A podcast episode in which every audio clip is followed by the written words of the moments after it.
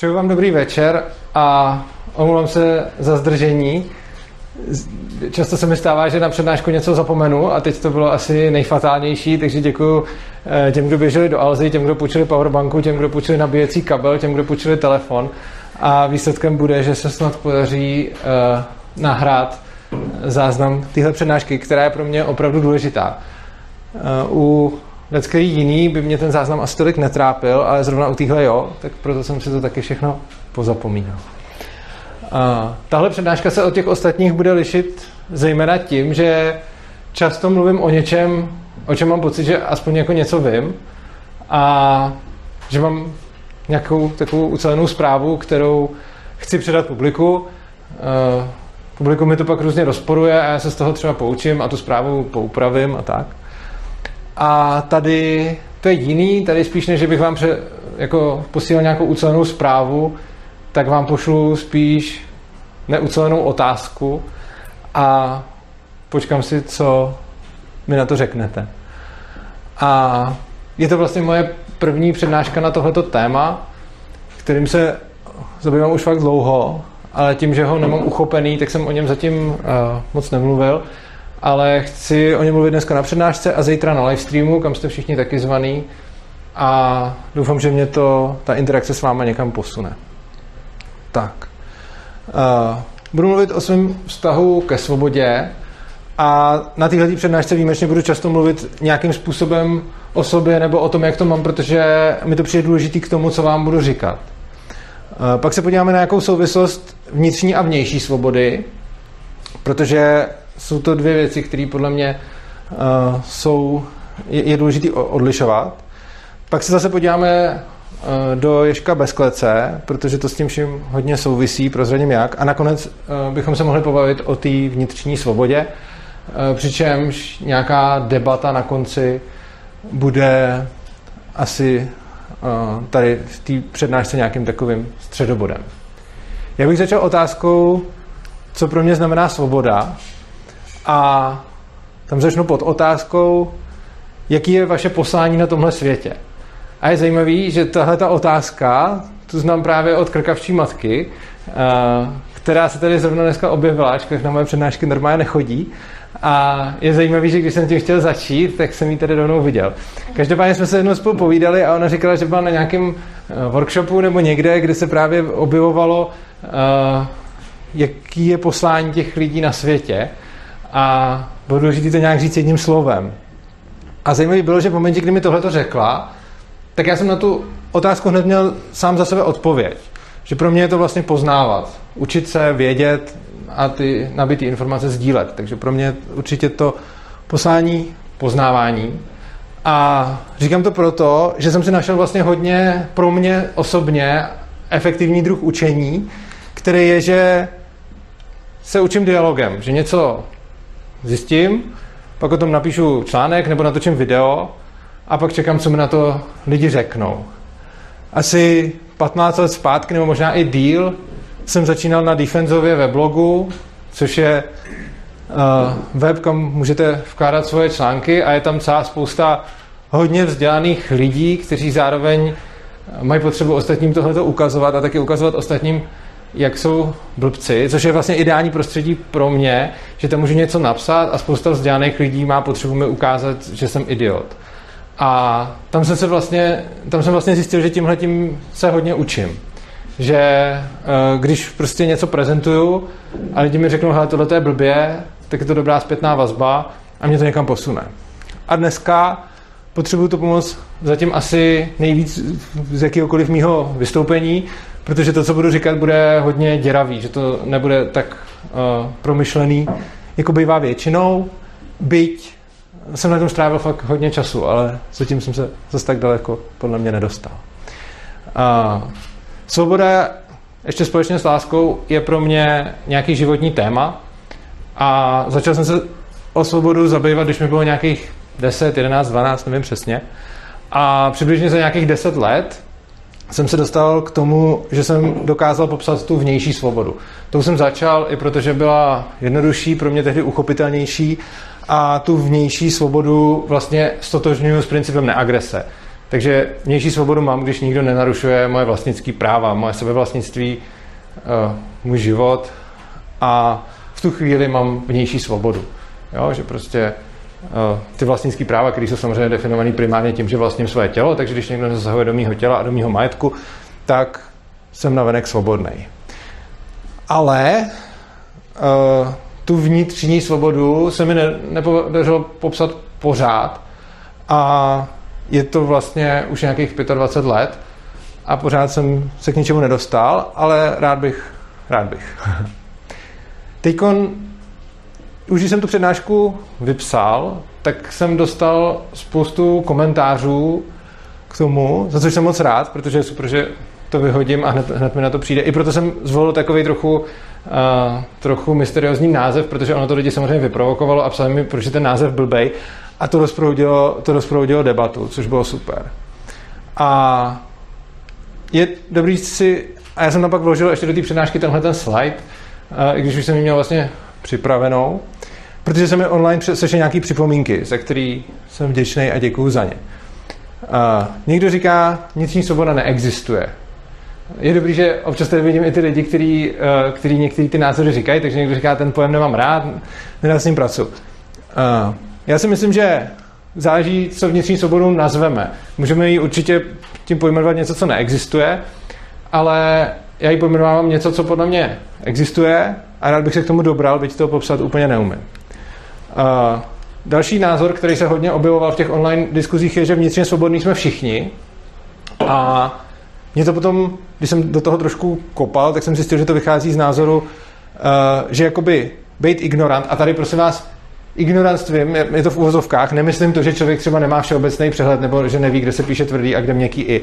Myslím, že třeba lidi, kteří jsou dlouhodobě životně v pozici oběti, myslí si, že svět jim něco dluží a nerozumějí tomu, že jsou tvůrci vlastních životů.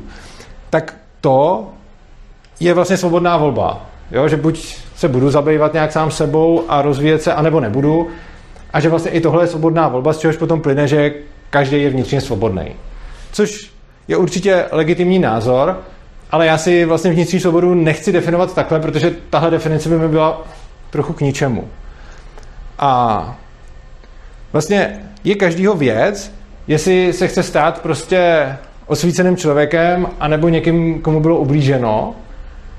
A to rozhodně nerozporuju, takže s tímhle tím souhlasím. Nicméně je tady potom zajímavá otázka. Uh, a to se týká právě toho ankapu. Kdo spíš poruší vaše vlastnické práva a kdo spíš naruší vaši vnější svobodu? Jestli někdo, kdo je sám se sebou v pohodě, anebo někdo, kdo si myslí, že mu svět něco dluží. A já si právě myslím, že jednoznačně ten druhý případ, a myslím si, že i to je jako důležitý důvod, proč se tou vnitřní svobodou zabývat nejenom u sebe na osobní rovině, protože to je to, co jsem dlouho říkal. Prostě vnější svoboda je to, čím se zabýváme celkově, protože potřebujeme, aby nám ji ostatní nenarušovali. A vnitřní svoboda je to, co je každýho věc. A ona určitě je, ale to, jak s ní ty lidi naloží, nás bude nějakým způsobem ovlivňovat. A myslím si, že teda má smysl se tím zabývat. A taky si myslím, a to byla, to byla taky jedna z připomínek, že vnitřní svoboda, psal někdo, je to stejný jako pocit svobody. Jo? Že když se cítím svobodný, tak mám vnitřní svobodu, a když se necítím svobodný, tak ji nemám.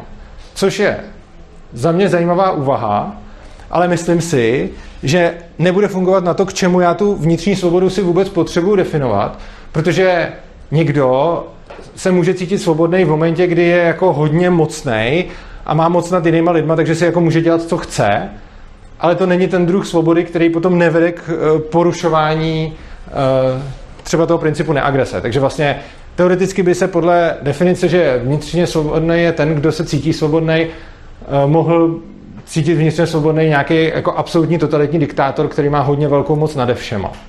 A to, to vlastně k tomuhle tomu tu definici směřovat nechci. Potom, takže to je, proč je ta vnitřní svoboda důležitá. A teď, jak se odlišuje od té vnější. Já bych chtěl ukázat na příkladech, že ty dvě svobody jsou něco jiného. Vnější svoboda podle mě neimplikuje tu vnitřní. Jinými slovy, člověk může, být, může mít vnější svobodu, ale nemusí být svobodný vevnitř. Příklad toho je, když budeme mít někoho, já tady píšu ignorant v uvozovkách a myslím tím přesně člověka, který si třeba myslí, že mu ostatní dluží, nebo který je v, jako dlouhodobě celoživotně v pozici oběti, tak tenhle ten člověk, který bude třeba nenávidět celé svoje okolí, může být třeba na něčem závislý, dělat věci, které... Jo, pardon, uh, tam je natáč, tam je kamera. Jo, díky moc. Uh, takový člověk uh, bude, může mít tu vnější svobodu nenarušenou, když nikdo prostě nebude narušovat jeho vlastnický práva, všichni ho budou nechávat být, všichni ho budou nechávat žít, ale on vlastně se bude sám omezovat sám sebe zevnitř, takže nemusí mít tu svobodu vnitřní. A myslím, že naopak to je podobný. Vnitřní svoboda ne, neimplikuje tu vnější a jako příklad můžu hypoteticky uvést nějakého osvíceného buddhistického mnicha, který ho někdo uvězní. A ten týpek může být někde fakt jako prostě v celé 2x2 metry a stejně se může cítit svobodnější než my všichni tady. A je to o nějaký jeho práci se sebou.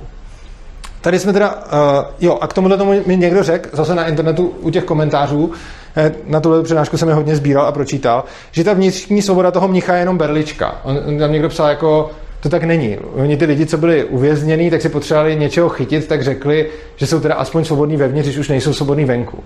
Ale já si tohle to nemyslím, protože řekl bych, že jako s tím nesouhlasím. Myslím si, že ta vnitřní svoboda je opravdu jako něco, co vidíme u některých lidí i v normálním prostředí, kde je nikdo nevězní a některý lidi podle mě, a zase nedokážu to definovat, takže to nedokážu pojmenovat, ale je to cítit a vidět podle mě, že některý lidi jsou výrazně vnitřně svobodnější než některý jiní lidi. A myslím si, že zase naopak by na tohle to šlo říct úplně to stejný, jakože vnější svoboda je berlička. Můžeme říct, jako když se někdo usiluje o vnější svobodu, že to je berlička, protože nemá tu vnitřní. Podle mě to tak jako není. No a ty dvě svobody teda můžou existovat odděleně. Můžeme mít člověka, který nemá vnitřní svobodu, ale má vnější. Stejně tak můžeme mít člověka, který má vnější svobodu, ale nemá vnitřní. Nicméně uh, ty svobody na sobě nějakým způsobem závisejí. Jo, tohle je, tohle je podle mě důležité. I když můžou existovat odděleně, tak je pro, podle mě mezi nimi silná souvislost. Ty svobody podle mě korelují. A zase to vysvětlím na něčem. Někdo, tohle je docela populární názor mezi spíš zase těma víc ezoterickýma mýma posluchačema, kteří říkají, že tu vnitřní svobodu nelze vzít zvenku, že když je člověk eh, vevnitř svobodný, že to zvenku prostě nejde změnit. Já si tohle úplně nemyslím, respektive myslím si, že u drtivé většiny lidí to jde. Když ty lidi budete třeba mučit, nebo nenecháte se vyspat, nebo něco takového, tak si myslím, že začnou ztrácet tu svoji vnitřní svobodu. Uh, samozřejmě budou, nebo umím si představit, že budou existovat nějaké extrémní příklady. Když bychom vzali nějakého toho osvíceného buddhistického mnicha, tak ho možná nenecháte vyspat a spálíte ho a on stejně si to nějak dá. Ale většina lidí podle mě ne.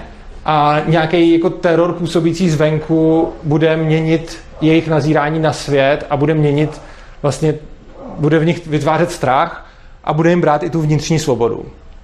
A funguje to ale i naopak že si myslím, že ve svobodném prostředí se naopak ta vnitřní svoboda posiluje. Jo, takže když prostě vidíme klasické děti, které dáte do klasické školy, tak jim tam tu vnitřní svobodu berou, ale když je prostě vychováváte v prostředí, ve kterém jim tu vnitřní, ve kterém jim tu svobodu neberou, tak vlastně ta vnější svoboda může posilovat tu vnitřní. Což znamená podle mě, že to prostředí má na tu vnitřní svobodu zásadní vliv. Jo?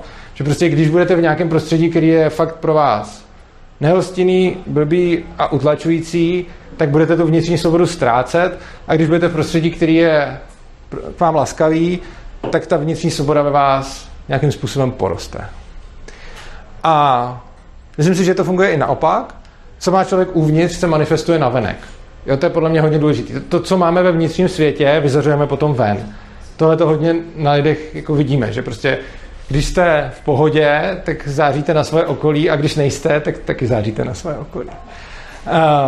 Uh, že vlastně lidi způsobují bolest, protože sami uvnitř bolí, si myslím.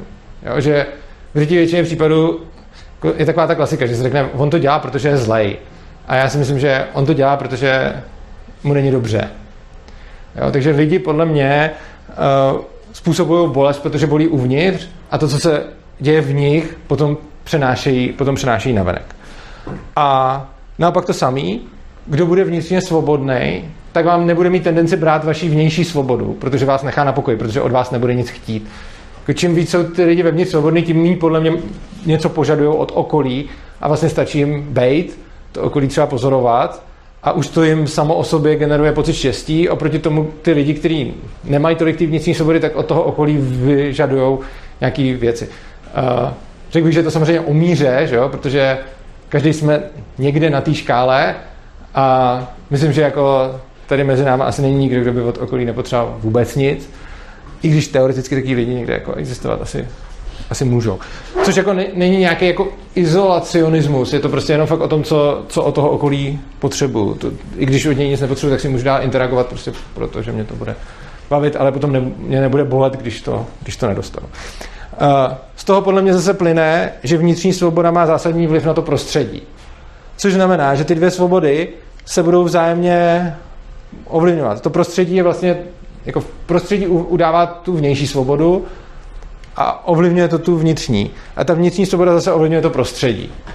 Tohle je podle mě docela, docela důležitý poznatek, protože když se snažíme dostat třeba k nějaký bezstátní společnosti, k nějaký svobodné společnosti, tak si myslím, že to souvisí právě s tím, co tam žije za jedince a jestli jsou ochotní něco takového uh, dělat nebo nedělat. A tady právě spousta anarchokapitalistů, a já dřív taky, řeknou, jestli náhodou nestačí ta svoboda vnější. Jako proč vůbec řešit tu vnitřní, když nám stačí ta vnější, že protože v momentě, kdy já budu mít to, co já potřebuji od svého okolí, je jenom ta vnější svoboda, že Oni, tu vnitřní já si řeším sám a to, co já potřebuji od státu, je, aby mě nechal bejt. Uh, a krátkodobě je to pravda. Prostě v momentě, kdy budu žít ve společnosti, kdy k nám nebude brát moji, vnitř, moji vnější svobodu, tak si budu sám pracovat na té vnitřní a to, co dělají ostatní lidi, mi může být celkem jedno. Jenomže v dlouhodobém měřítku ty vnitřně nezvobodní lidi se začnou bát, protože si myslím, že to spolu hodně souvisí, že ta vnitřní nesvoboda potom způsobuje strachy, který se v těch lidech buď berou sami, nebo tam jdou jako z okolí vyvolávat, což často vidíme mimochodem u politiků, že pracují se strachem, takže prostě když potřebují ovládat ty lidi, tak je vystrašej. A myslím si, že kdy, čím víc mají lidi vnitřní svobody, tím hůř se nechají vystrašit něčím. Jo, že ten politik prostě řekne, když mě nezvolíte, tak dopadnete špatně. Že? A čím více ten člověk vnitřně svobodný, tak si řekne, hele, já si, to je moje věc, já se o to postarám. A čím méně má ten člověk vnitřní svobody, tím si spíš řekne, hele, prosím, starej se o mě a já ti tady za to dám svoji svobodu. A ten problém je ale v tom, že ty lidi, kteří se začnou vzdávat ochotně ty vnější svobody, tak se pak tím spíš budou ještě zdávat cizí vnější svobody. Jo? Jakože v momentě, kdy už mě nezajímá ani moje vlastní vnější svoboda, tak tím spíš už mě nebude zajímat vnější svoboda jiných lidí. Jo? Čili bohužel to nefunguje tak hezky, že by si jako, to je takový to, co často řekneme, prostě jako když někdo řekne, ale ten stát musí prostě dohlížet na to, aby školy něco. A ono by bylo hezký a dávalo by i smysl těm lidem říct, hele, tak si dejte svoje děti do školy, kde je na to dohlíženo a nás ostatní nechte na pokoji, ale bohužel tohle to nefunguje, protože oni se bojí a bojí se toho, že by se něco stalo, kdyby to tak nebylo pro všechny. Takže potom ti, kdo se vzdají vlastní svobody, tak volají často po omezení svobod cizích lidí. No a tu vnější svobodu můžeme bránit silou, protože to je svoboda na nás nějakého prostředí, takže prostě moje sebevlastnictví a moji jako moje i vlastnictví jiných věcí můžu bránit prostě silou. Jenomže to často nestačí, protože v momentě, kdy jsem jako v oslabení, tak, tak to ubránit neumím, což je současný stav, že vlastně těžko se někdo z nás dokáže ubránit celou státu. A přijde mi ale, že potom teda, když pracujeme tím dialogem, a je to to, co děláme, že teda nejdeme střílet policajty, ale jdeme se bavit o tom, že by stát nemusel mít tolik pravomocí a že by policajti nemuseli dělat to, co dělají, tak v tu chvíli podle mě ale pracujeme s tou svobodou vnitřní. Tohle jsem taky vlastně nevěděl. Mně to došlo až tady při tvorbě tohle slajdu, že uh, vlastně celá moje práce v Ankapu a, a i věšku a prostě ve studiu a když se bavím s lidma, tak to, co vlastně dělám je, že jim nějakým způsobem se snažím rozpouštět ty strachy. Jo? Když, jim vysvět, když oni řeknou, uh, kapitalistický zdravotnictví by nefungovalo, protože bychom všichni umřeli, je vyjádření jejich strachu většinou. Jo? Na volném trhu nemůžeme nechat školství, protože by všechny děti najednou byly dementní. Je zase další vyjádření strachu. A vlastně většina těch argumentů proti svobodné společnosti je nějakým způsobem sformulovaný strach z něčeho. A když ukazujeme model, hele, podívejte se, eh, ono by to mohlo fungovat a i když bude to zdravotnictví kapitalistický, tak třeba neumřete. A, a ono by to mohlo fungovat a i v té Indii a Africe ty děti si můžou dovolit soukromí školy. A si řeknou někdy jo, někdy si řeknou, že ne, záleží, jak moc se bojí. Každopádně uh, mi přijde, že vlastně to, jak se snažíme, jako ti z nás, kdo prostě přesvědčují ostatní o tom, že můžou žít v bezstátní společnosti, podle mě pracují s vnitřní svobodou těch lidí, že nějakým způsobem zpracovávají jejich strachy nebo je opečovávají a ty lidi, co se potom méně bojí, tak jsou ochotní se vzdát toho svého pastýře, toho státu. No a já bych se tady vlastně dostal k tomu Ježku bez klece, kterýho jsem taky zmiňoval, eh, kterýho jsem zmiňoval na začátku. A to byl pro mě hodně silný impuls vůbec pro, jako, pro to, abych s tímhle tím vůbec mohl jít ven, protože spousta těch myšlenek, které tady zaznívají, byť nejsou jako dokončený, tak mě právě napadly věžku. Uh, cílem Ježka je nebrat těm dětem tu vnitřní svobodu, samozřejmě vnější, ale uh, hodně pracujeme s tou vnitřní. A oni potom přirozeně respektují i tu vnější, ty děti tam. A je to, je to vidět. Já o sobě vždycky s oblibou říkám, a je to pravda, že jsem teoretik, ale vlastně můj nástup do Ješka byl, že, že najednou vidím spoustu těch teorií, eh, který se dějou, o kterých mluvím, jak se dějou nějakým způsobem v praxi, byť, byť v malým. A je to jako hodně rychlé učení se na to dívat a ještě jsem nestihnul všechny ty věci, všechny ty věci domyslet. Každopádně to, co tam vidím, je, že ANCAP je pro moje žáky, a to, to, to je přímo cituju, jako ježek ve větším. Jo? Že jako často, když popisuju jako cizím lidem ANCAP, tak typická první reakce je, to nemůže fungovat, protože kdo by stavil silnice. A když popisuju dětem z Ježka Anka, a není to jenom tím, že by to bylo děti a dospělí, protože když přijdu na klasický státní Gimple za stejně starýma dětma a řeknu jim, hele, Ankap, tak oni řeknou, ale kdo by stavil silnice. Ale když stejně starým dětem věšku řeknu, hele, Ankap, tak oni řeknou, hm, OK, no to je jak Ježek, ne? Na, na, na celou společnost. A je to pro ně přirozený. Protože když nemají vládce, tak si umějí představit svět bez vládce. Ty děti, které mají vládce furt, ať už je to učitel, nebo autoritativní rodič, nebo někdo, tak se potom nepředstaví ten svět bez toho vládce. A ty děti prostě nevidí důvod, proč by ty věci nemohly fungovat bez vládců, protože žijou neustále v prostředí, kde fungují věci bez vládců, takže když jim to člověk řekne, tak je to pro ně spíš jako hm. A není to jako, že by to bylo jako ty bláho, to je hustý, protože spousta lidí, jako třeba když si prošli s klasickou školou, napřed řeknou, to je úplná píčovina Urzo a potom třeba mi za půl roku napíšou, tyjo, mě to, já jsem nad tím přemýšlel a ono to fakt dává smysl a je to fakt hustý. A ty děcka v tom mešku řeknou, jo, tak to asi, proč ne, že? A žádný hustý se tam nekoná, uh, protože jim to přijde normální. A z toho potom plyne, zase jinými slovy, to, co jsem říkal předtím, že svobodní lidé tvoří svobodnou společnost a svobodná společnost zase tvoří svobodní lidi. Takže, a to platí i pro ostrůvky té společnosti. Takže v momentě, kdy uh, máte někde nějakou školu, která třeba funguje jinak než ty klasické školy, tak potom najednou vidíte, že ty lidi, kteří z té školy vycházejí, uvažují vodost jinak než lidi, kteří vycházejí z klasických škol. A to srovnání, čím víc tam jsem, tím víc je to pro mě jako mind-blowing. A já jsem se rozhodl právě objíždět i jiné školy podobného typu, takže vlastně ty zkušenosti sbírám i z dalších míst, nejenom z Ježka. A jako ta korelace je tam jako obrovská mezi tím, jak moc ten člověk má zodpovědnost za svůj život a vnímá, že je tvůrce svého života s tím, jestli prošel tou klasickou školou nebo školou, kde, která nebyla autoritativní. A naopak zase platí, že nesvobodná společnost tvoří nesvobodní lidi a tím nemyslím, často když se tohle řekne, tak si tím každý představí, jo, to tehdy za komoušů uh, se tvořili ty nesvobodní lidi. Jako jo, ale zdaleka to není všechno, že jo? protože i ty klasické školy jsou tohle a i, i ta dnešní demokratická společnost má zase jako sice víc svobody, než, než bylo tehdy před rokem 89, ale pořád to není úplně svobodná společnost, takže tvoří lidi, kteří jsou uh, jako ve spoustě, ve spoustě věcí nesvobodný. A když jsme právě u těch svobodných škol, tak mě tam zaujala ještě jedna věc, a to je respekt.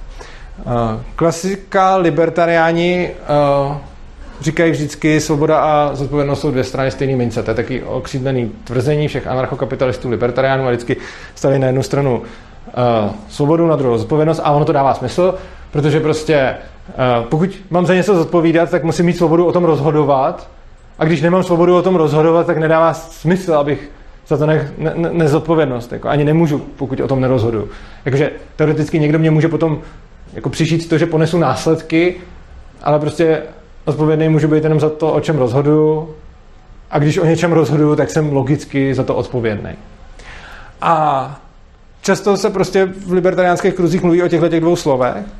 A mě vlastně zaujalo, že v takovým, já teď nevím, jestli to moto, nebo co to je, takový prostě, taky tři slova, nebo tři pilíře, ješka bez klece, je svoboda, zodpovědnost, respekt. A mně vlastně došlo, že i ten respekt těmhle těm dvou patří, i když to není na první dobrou tak zjevný. Já když jsem ho tam viděl poprvé, tak jsem si říkal, aha, to je jako zajímavý, že, že prostě je ta svoboda zodpovědnost, který známe a Gabriela k tomu přidala ještě respekt. A potom jako došlo, co je teda respekt? Respekt je nepovyšování svých názorů a preferencí nad ostatních, podle mě.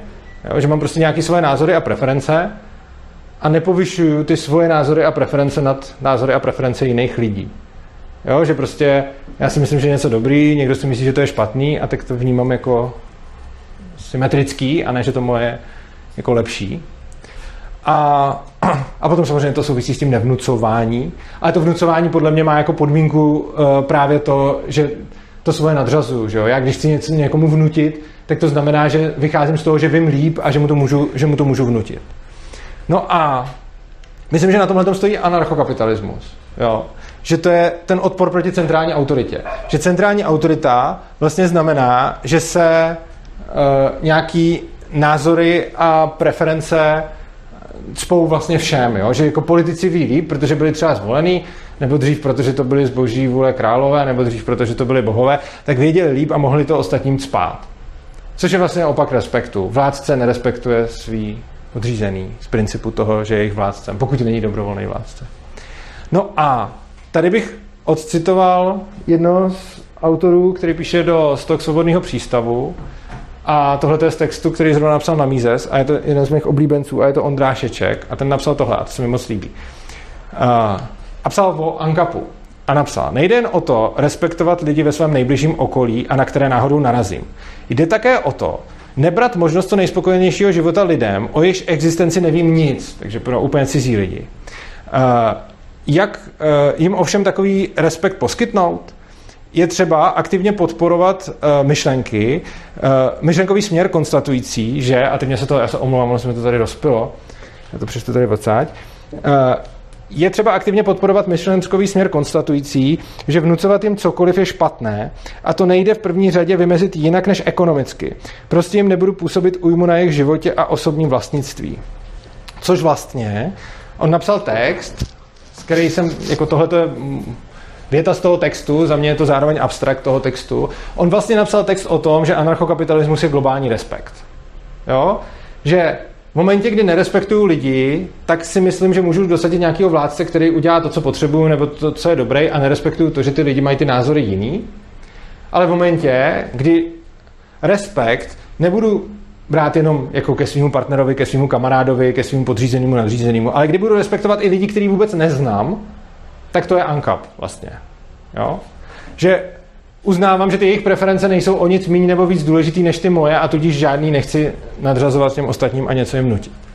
No a myslím si, že respekt je jednak důsledkem vnitřní svobody, čili si myslím, že vnitřně svobodní lidi respektují spíše ostatní, než ti vnitřně nesvobodní.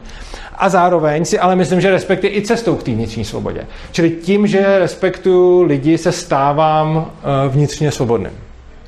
A já bych tady teď od toho trochu odbočil a řekl právě něco o tom, eh, jakým způsobem jsem ty věci poznával já a pak se podíváme na tu vnitřní svobodu a pak dáme, pak dáme diskuzi. Uh, nějaká moje cesta k poznání svobody a podobně začala, jak jsem říkal, někdy, když mi bylo prostě 10, 11, 12 max. A mě ta svoboda vždycky fascinovala. Vlastně mě to, vlastně mě to jako zajímalo. Ale ne, neuměl jsem si ji moc popsat, nevěděl jsem, co to je, byl to spíš pocit, ale je rozdíl mít nějaký pocit a je rozdíl umět to popsat, protože v momentě, kdy mám pocit a u toho skončím, tak to může být šíleně super, ale potom přesně můžu být nerespektující k ostatním, protože řeknu, že svoboda je to, co já tak cítím, ale vlastně tím, že to nemůžu vyjádřit, tím, že to nemůžu dát do slov, a dělá to spousta lidí, že prostě má nějaký pocit, který nejsou schopný jako úplně vyjádřit, ale hodně ho cpou ostatním, a tím pádem potom nemůžou dostávat nějakou zpětnou vazbu, nemůžou si dělat korekturu, jako nemůžou se korigovat sami sebe. No a potom asi po nějakých deseti letech jsem došel právě k tomu Ankapu, eh, který mě objasnil tu otázku té vnější svobody. Jo? Že prostě to mi bylo něco po 20 a došel jsem právě potom k tomu a mě to, mě to hodně překvapilo a tehdy jsem z toho byl jako hodně pav, že to bylo jako wow prostě tohle to dává smysl, je to konzistentní a vlastnický práva, vycházející ze sebevlastnictví, vlastně kopírují vnější svobodu. A to jsem si říkal, to je super, jako to, to je dobrý. A říkal jsem si, to vlastně stačí. Jenže potom ještě, a za to třeba, za, za tohle to hodně vděčím svým spolužákům uh, Kubovi Skalovi a Petrovi Málkovi, že mě k anarchokapitalismu dostali, čímž jim tady děkuju.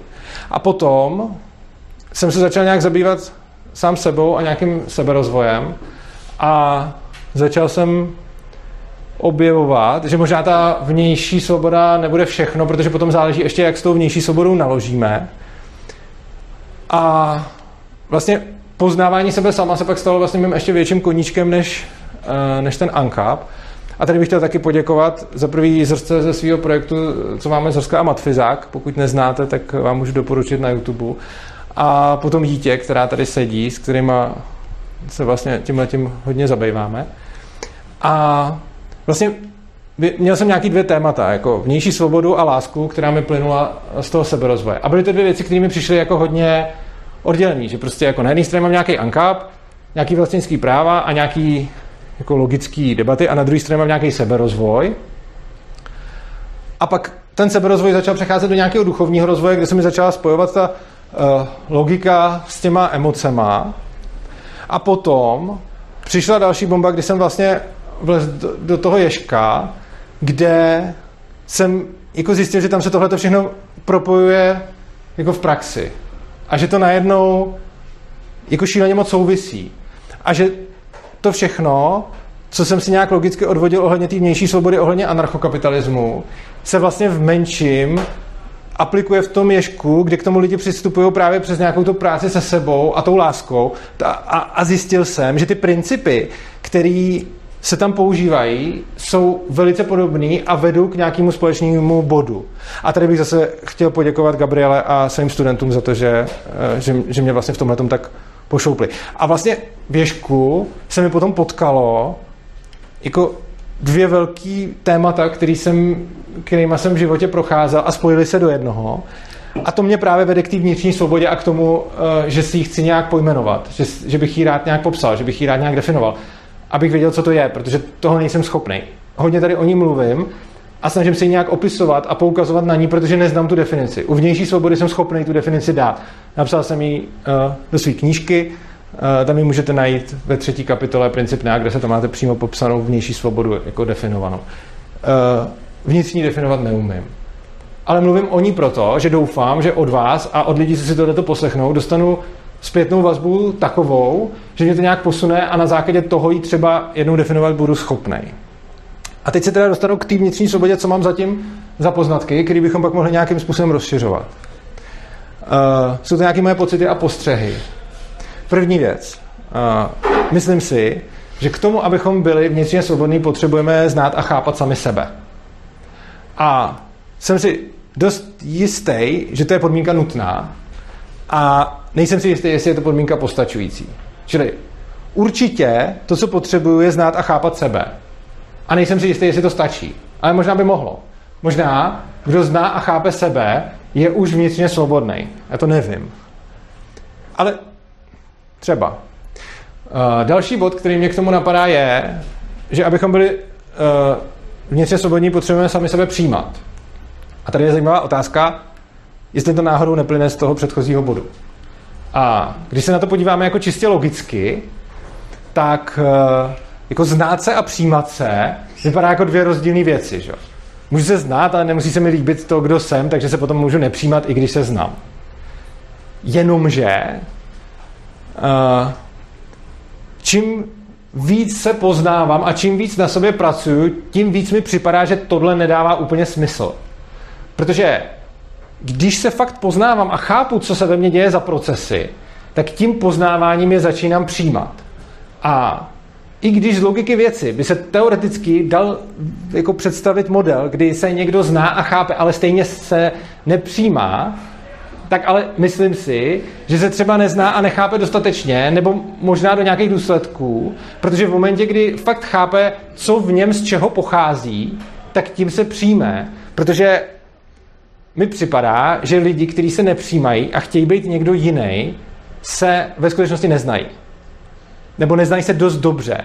A přijde mi, že když budu zvyšovat míru sebepoznání, tak zároveň poroste míra mýho sebepřijetí.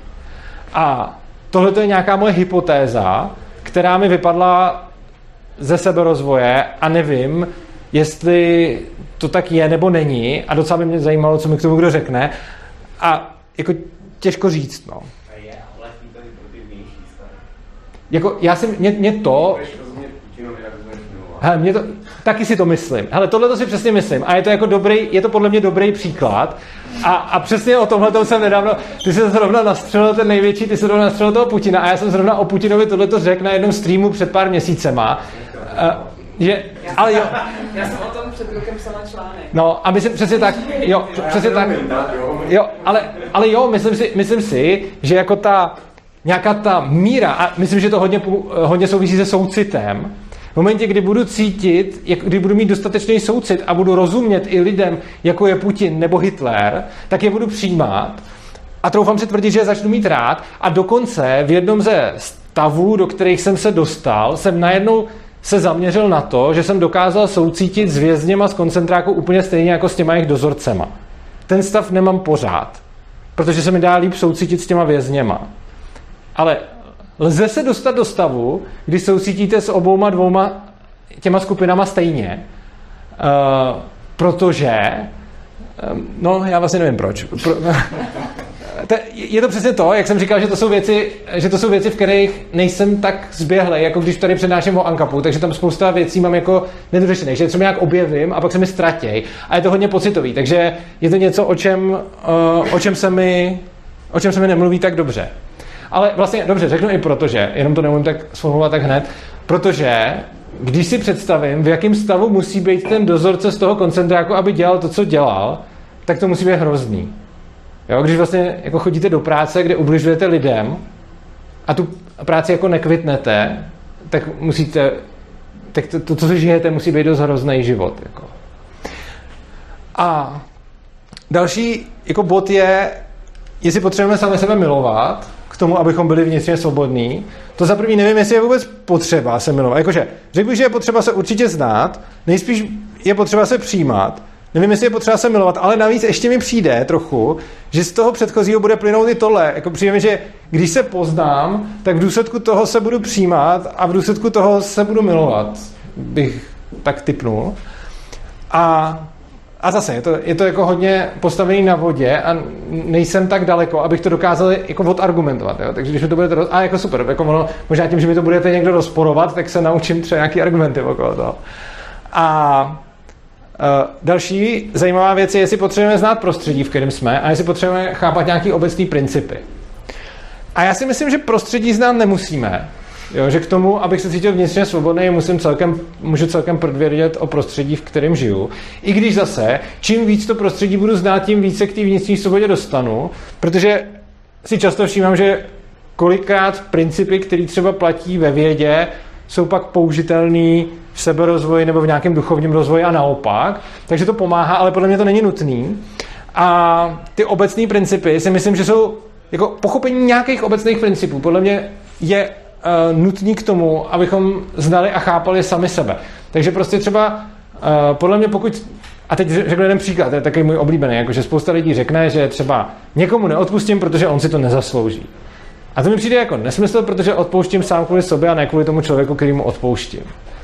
A myslím si, že třeba tenhle ten princip, pokud neznám, tak se nemůžu, tak není možný, abych se znal do té míry, abych se z toho přijímal a miloval, protože bych řekl, že když se poznávám, tak během toho poznávání objevím spoustu principů, které budou fungovat podobně jako třeba fyzikální zákony a stejně jako nedokážu postavit raketoplán bez toho, abych znal nějaký základy fyziky, tak nedokážu poznat sebe bez toho, abych znal nějaký principy, na kterých fungují lidi. No a tím se dostáváme k nějakému závěru. A to je, že vnitřní a vnější svoboda se ovlivňují. Podle mě určitě, čili ta vnitřní svoboda ovlivňuje prostředí, prostředí ovlivňuje vnitřní svobodu lidí, kteří v něm žijou. Pokud chceme dosahovat, je potřeba obě zkoumat, to je jako asi klasika, že prostě pokud něco chci, tak tomu musím rozumět. A, a tady je důležitá věc, že ta společná cesta k těm svobodám je podle mě snažší než k té jedné. Že vlastně, jak když jsem se snažil, jako to, to, co já vlastně chci od státu, je, aby mi dal pokoj primárně. Jo? A to by, to by mi vlastně jako stačilo. Kdyby mi stát dal pokoj, tak to je to, co, to, co stačí. A já jsem se snažil dostat k tomu, tomu cíli, ale čím dál tím víc si myslím, že jako když budu úplně ignorovat vnitřní svobodu těch lidí, ke kterým mluvím, nebo vůbec lidí, takže se mnohem méně dostanu k cíli té vnější svobody. A taky mi přijde, že čím víc sám jsem vnitřně svobodný, tím efektivněji jsem schopen komunikovat s lidma. A to obecně a pak samozřejmě i komunikovat o vnější svobodě, i o vnitřní. Myslím si, že hodně velkým klíčem jsou uh, ty školy, jako je Ježek a podobně, uh, protože si myslím, že hodně toho lze na tom člověku podělat, dokud je ještě malý. Že vlastně, když ho budeme od malička nějakým způsobem jako uzurpovat, tak má pak větší šanci, že se z něj stane uzurpátor. A budu moc rád, když tady o tom budeme přemýšlet. Já vás ještě předtím, než začneme diskutovat, pozvu na příští přednášku. V září se budeme věnovat vzdělávání, to děláme každý září. A přednášet bude Markéta Čermáková, což je milovnice svobody a sebeřízení. Bude to 6. září v 19 hodin tady. Přes prázdniny máme jako vždycky, jako vždycky prázdniny svobodného přístavu. A já nevím, jestli na přednášce vůbec budu účasten, protože možná budu na výletu s Ješkem, ale bude tady Markéta a můžete se na to těšit, najdete detaily o té přednášce na webu. Potom bych vás chtěl poprosit o podporu svobodnému přístavu, pokud chcete něco věnovat v bitcoinech, litecoinech, korunách, pokud vám tohleto povídání za něco stálo. Pokud ne, pošlete dál, pokud chcete, tak tam něco hoďte. A teď se můžeme dát do té debaty. Já jsem si tady na to dovolil použít tohle, protože to je taková moje nostalgie. Eh, má to znaky svobody učení a znaky polis a používal jsem to jako otazník na debatu ve svých úplně prvních, eh, ve svých úplně prvních přednáškách. Takže jsem si to tady dovolil použít zase, protože se uh, k tomu vlastně rád vracím, protože to byly hezký časy. Takže já vám děkuji za pozornost a pojďte to na mě všechno vysypat.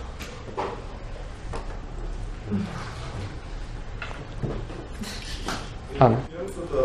Jak že pro tebe nebo že, můžeš stejně chápat vězně jako rozhodce. Eh, že ten dozorce musí být jako ve špatné situaci. Eh, mně přijde, že ten dozorce je hodně ovlivněný propagandou a tím, že, se jako, tím, že žije v tom systému a že to, co mu dělá, je jako v té společnosti asi jako ne úplně normální, ale jako dost normalizovaný a že je tam posunutá ta hranice. Jo. Co si myslíš o tom, že jako nemusí být tak prdele člověk, aby to šel dělat, protože ta společnost to nevnímá jako něco tak špatného? Bez zesporu ano, a oni to s tím lidem určitě dělají. Jakože nemyslím si, že ty dozorci v tom koncentráku si říkali, a teď jdu dělat ty zlé věci. I si předpokládám, že většina z nich si říkala, jdu teď kon zachránit ten svět od těch zlých lidí tím, že je pošlu do plynu. Ale myslím si, že, to, že ty odpovědnosti za svoje činy nejde uniknout v tom vnitřním světě tuplem a v tom vnějším jako možná. Jakože prostě ve vnějším světě teoreticky můžeme uniknout uh, jako odpovědnosti, když se na nás nepřijde, ale v tom vnitřním se odpovědnosti uniká blbě, protože to jako víme. A myslím si, že jsme nastavení jako lidi a jako bytosti, kterými jsme, že když budeme někomu způsobovat utrpení, takže to na nás bude mít nějaký vliv. Takže i když ten dozorce si řekne jako uh, hele, to je super, že jsem dneska zabil tolik židů, tak tam uvidí ty nějaký ty jejich obliče a podobně a k tomu otupí. A přijde mi, že už třeba jenom tohleto otupění je částí ceny, kterou platí. A myslím si, že ještě větší část ceny, kterou platí, je vlastně to, v čem prožije ten život, protože bude jako neznalej, protože čím víc bude pod nějakým vlivem propagandy té společnosti, tak tím víc uh, vlastně nebude v kontaktu se sebou a myslím si, že tím, že ho ta společnost dotlačí k tomu, aby šel ubližovat lidem, tak on ztratí kus sebe a ztratí kus kontaktu, který sám se sebou má. A vlastně, když si představím ten život toho jako dozorce, tak mi přijde fakt smutný. A přijde mi smutný, ať už v případě, že to dělá a je mu z toho blbě a každý večer doma zvrací, tak mi ale přijde možná ještě smutnější nebo stejně smutný, když si myslí, že to, co dělá, je vlastně dobrý. Protože jak moc bylo potřeba si převrátit úplně všechno, co vidím na světě, abych měl pocit, že udělám lepší svět tím, že budu mučit nějaký lidi. A třeba v tuhle chvíli nejsem schopný stejného soucitu k těm vězňům a těm dozorcům, ale třeba je zajímavý, že teď po té, co jsem o tom chviličku mluvil, se mi to srovnává a jsem toho víc schopen, než jsem byl před chvílí, ale dokážu se dostat do stavu, ve kterém ten soucit k tomu vězni a ten soucit k tomu dozorci je za mě úplně stejný, protože je to jenom katastrofa, která se tam děje. A to mimo jiné souvisí s další zajímavou věcí a to je trestání, kdy mě nedává moc smysl trestat a zase nemám to promyšlený na celospolečenský úrovni, ale třeba jako myslel jsem si, že ani to nejde dělat třeba s dětma, ale ono jako dřív. Ale prostě vidím, že třeba věšku prostě ty děti netrestáme nikdy za nic. Prostě. A, a funguje to. A funguje to líp, než tam, kde se jako trestá.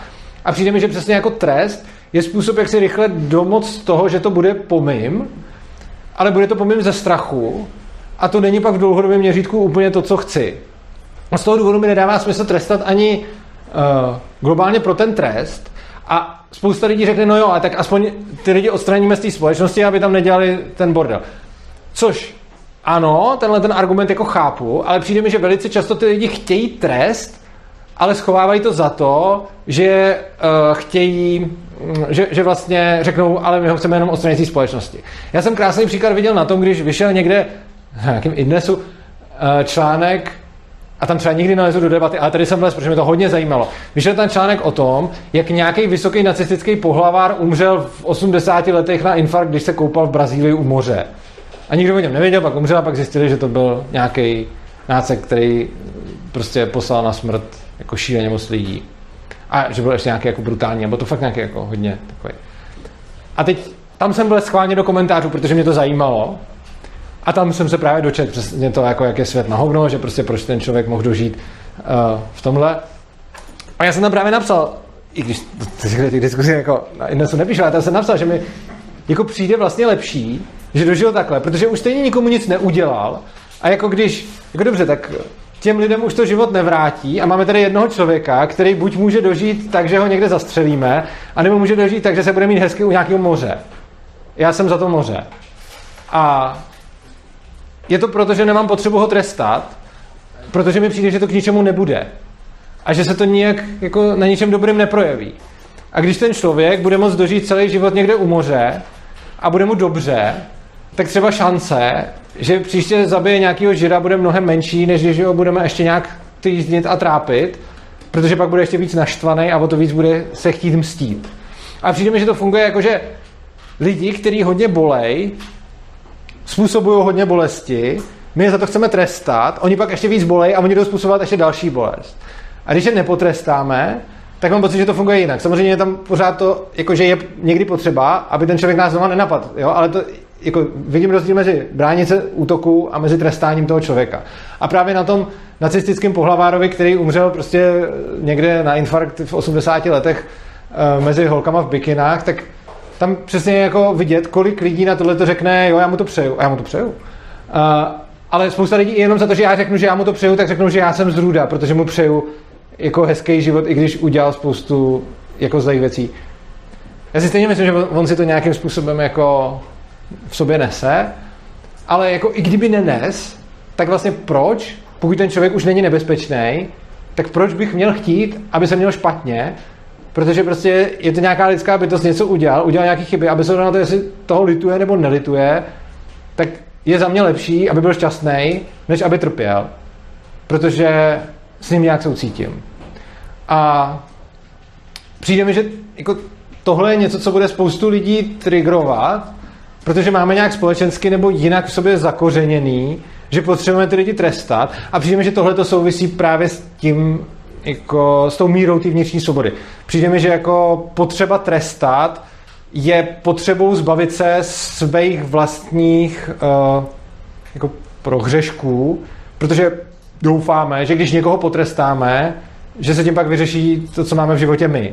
Takže my máme v životě něco na prd a přijde mi, že přesně jako když si dáme nějaký takový ten obrázek středověký popravy, jak tam někoho jdou popravat a všichni mu hází ty, ten bordel a, a, a prostě radujou se z toho, jak on trpí, tak si myslím, že zatím je schovaný něco jako já, já se cítím blbě se svým životem, ale podívej, tady ten, ten je na tom ještě hůř a toho chytili a toho dopadli a podívejme se na to a ještě na něj hoďme a pak mi jako bude líp.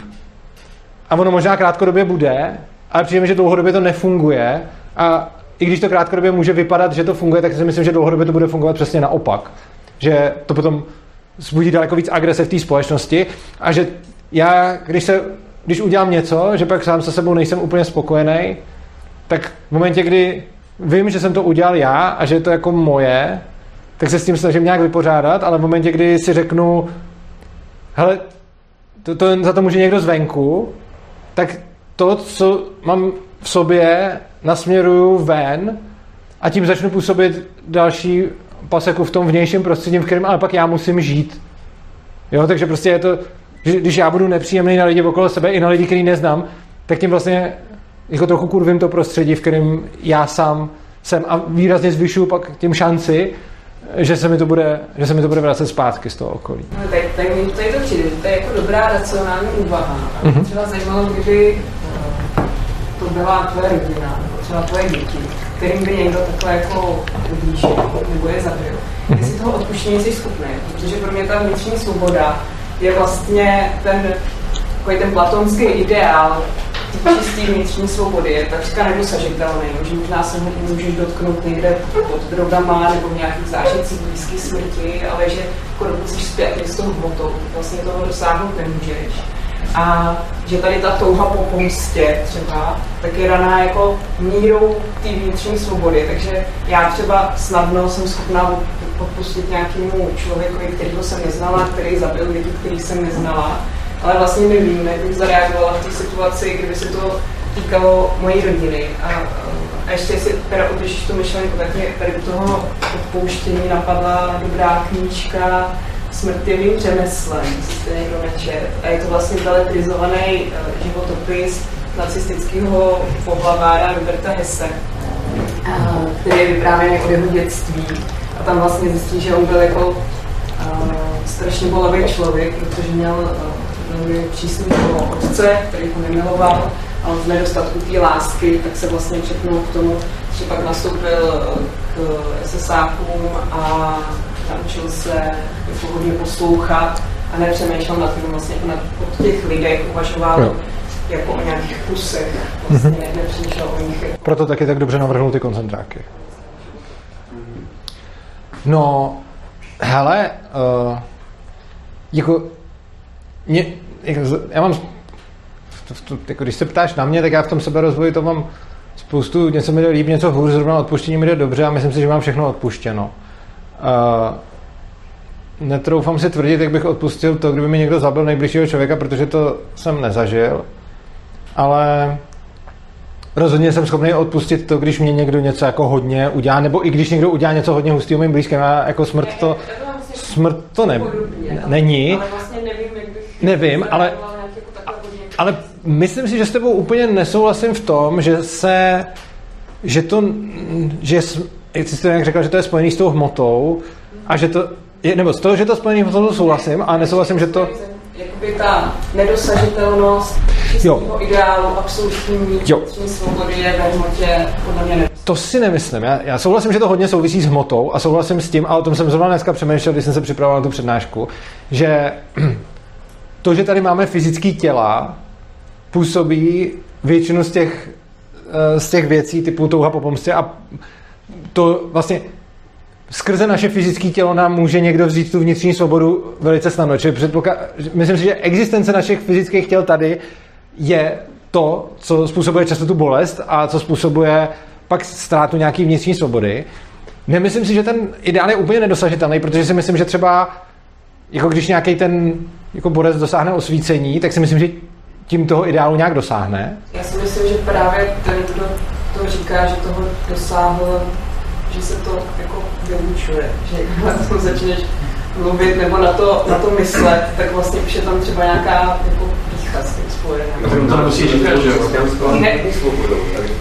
Ono tam to nefunguje takhle. No, já, já si myslím, že bychom si to možná jako museli zadefinovat nějak, jo? protože třeba se bavíme o něčem jiným a No. máme pravdu, protože si to definujeme jinak. Hele, já si myslím, jako umím si představit, že to dosažitelný je, nemyslím si, že jsme, jako, nemyslím si, že takhle lidi, jaký jsme tady, a to, to tady vidím hodně lidí, kteří se o to snaží, protože vím, že s nimi o tom mluvím, takže zrovna na tuhle tu přednášku přišla spousta lidí, který, uh, který logicky tohle téma přitáhlo, tak uh, si nemyslím, že kdokoliv z nás je toho jako úplně schopen, tak jak říkáš, jako tím čistým způsobem.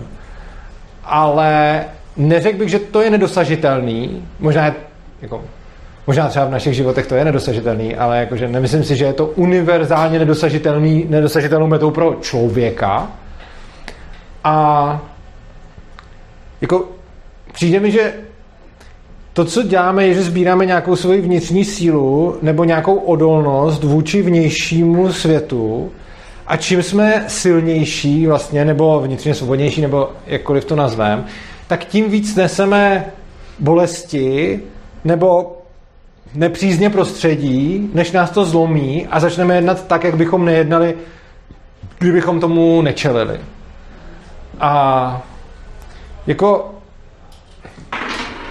myslím si, že jde, jako, jde to, protože třeba vidíš takový ty případy, jak byl, já nevím, nějaký ten, teď to možná řeknu blbě, takže mě možná někdo opraví třeba v komentářích nebo i tady, ale prostě byl nějaký vrah, co snad znásilnil a zavraždil nějakou malou holku a ta její rodina, který byli nějaký silně věřící, pak udělala obrovský uh, jako obrovský lobby na to, aby nepopravovali toho člověka, protože mu odpustili.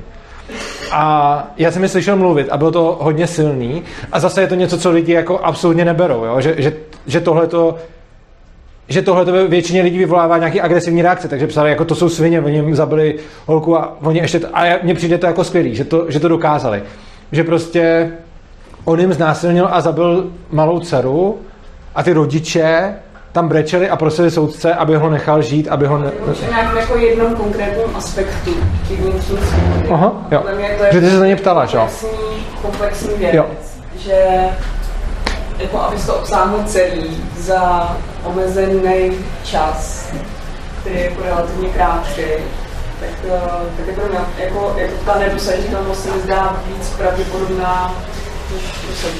To rozhodně. Tak jako souhlasím Mě s... teda za- zaujaly ty, eh, to, jak jsi chtěl o tom křesťanství, nějakou to já já to východním způsobem. Můžeš víc nahlas, prosím, je to skoro... Že, že to nevnímá buddhisti, to nebo lidi, ty východní lidi to nevnímají jako omezení to tělo, jo? Jako, že to je omezení svobody. To, tohle, podobně jako třeba ty anarchokapitalisti řeknou, že eh, nemoc lítat není nedostatek svobody, ale to je nedostatek moci, tak stejně tak eh, ty buddhisti by řekli, že to, že já nevím, tě trápí sexualita, není nedostatek svobody, ale prostě nějaký stav, ve kterém je tělo. Jo? A ne, že tě nějak omezuje, ale to jsou nějaké podmínky, v kterých se vyskytuješ. No. Takže, takže je dosažitelná pohledu ta svoboda.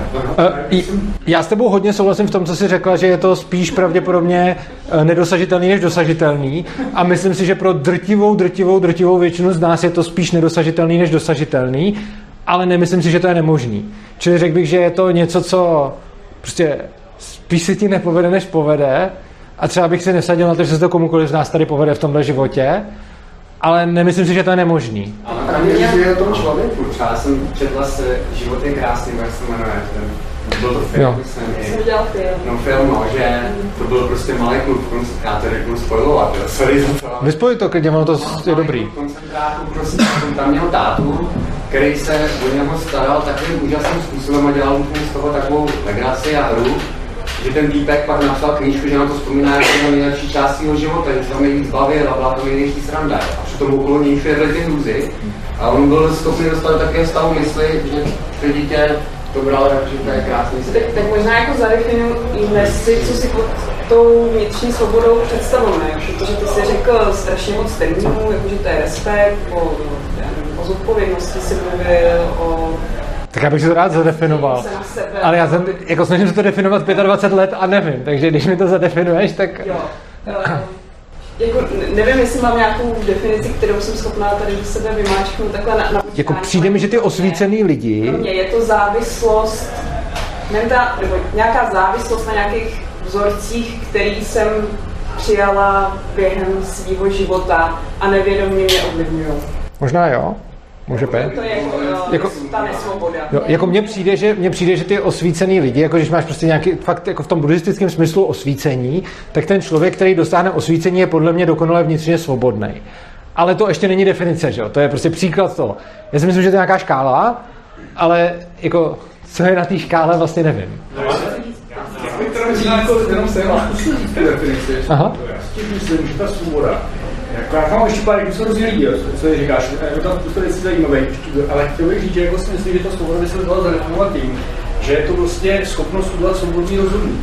Jako, jako fakt konec svobodný vnitřní rozhodnutí. Protože spousta lidí si myslíme, že děláme každý den, že prostě se rozhodnu, že půjdu na červenou a nepůjdu. A to je přece jenom jako, že soubor, prostě spousta věcí od výchovy, prostě po to, jak tady zrovna jako budou běhat nějaký chemický v mozku a. Ale to je jako fakt vnitřní svoboda, třeba člověk udělá to svobodný rozhodnutí třeba nevím, jedno, dvě, tři za život, nebo něco takového. A že ta svoboda je opravdu ta vnitřní, že je prostě o tom opravdu si říct, že nějaký rozhodnutí je opravdu čistě tvoje, bez ohledu na všechno, na, na všechny ty strachy, že jsem bojím sám sebe, nebo se bojím, že ublížím rodině, nebo prostě něco takového. A když si pak řeknu tohle, to já. To by, to by byla jako definice. Ještě pár minut, pak budu mlčet. Ale ještě jsem se chtěl zeptat, jako, kde máš tu hranici mezi tím vnitřním a vnějším světem? Jestli jako, je to, to, to tělo třeba, to je jako pěkná, pěkná věc, jo? nebo jestli tak, protože já třeba, když tu tramvaj, jak jako lidi, pak to jsou lidi vedle mě, jak jako, jako stavuju a to vnitřní se jako zmenšuje. Jestli to vlastně není to, že to vnitřní je to, kde jsi svobodný, ať už je to tvoje tělo, nebo jsi svobodný prostě na velkém prostranství, že si můžeš jít kam chceš. A že to jako vlastně, že to, ten rozdíl mezi vnitřním a vnějším je eh, tam, kde jsi svobodný, je to vnitřní. A, a která bez nás nebude svobodná, jsme nebyli vůbec nikdo nikde. A to vnější je všude, kde teda už máš nějaký jako převádající to omezení, který tě Hele, k tomu druhému, hele, k tomu druhému to takhle určitě, k tomu druhému to takhle určitě jako nemám, protože já mám, jako, můžeš to tak nadefinovat, ale to, jako to, čemu já říkám vnější svoboda, je tam, kde nikdo nenarušuje tvé vlastnické práva. A je vlastně jedno, v jakým seš, jak velkým seš prostoru. Prostě ty můžeš být jako dobrovolně zavřený v bedně metr krát metr krát metr a seš vnitřně svobodný, anebo můžeš být nedobrovolně uvězněný na jako celém skvělém ostrově a může být nesvobodný, pokud je tam někdo vězní. Takže si myslím, že ta- vnější svoboda záleží na tom, jestli jsou respektovaný tvoje negativní práva a tvoje vlastnické právo a tvoje své vlastnictví, tak, bych definoval tu vnější. A co se týče toho, ty tvoje definice ty vnitřní, tak jako nemám nic proti ní, ale není pro mě uspokojivá. Asi bych ti ji nerozporoval, ale vlastně přijde mi, že se trošku, že je trošičku v kruhu. Jakoby, je to Jako, No nebo no, no ne, nejsem, je to absence těch omezení. No ne, nejsem proti, nej, nejsem proti té definici, ale vlastně mi přijde, že, že mi ne, neříká nic nového. Že vlastně to, co bych o té definici chtěl, abych jako, abych když si ji poslechnu, abych to víc chápal a vlastně z této definice o tom vím podle mě to stejný, jako jsem to věděl doteď. Protože my nevíme vlastně, kdy děláme svobodný rozhodnutí. A mimochodem je teďkon, to, to je úplně šílený mor. Já úplně nesnáším, ne, prostě, existuje jedna studie. Ta studie je fakt zajímavá. A ta studie vyhodnocuje, že spoustu rozhodnutí, které děláme, eh, děláme na autopilota a to, co dělá naše levá hemisféra, je, že je potom odůvodní. Ta studie je sama o sobě boží, jo, prostě.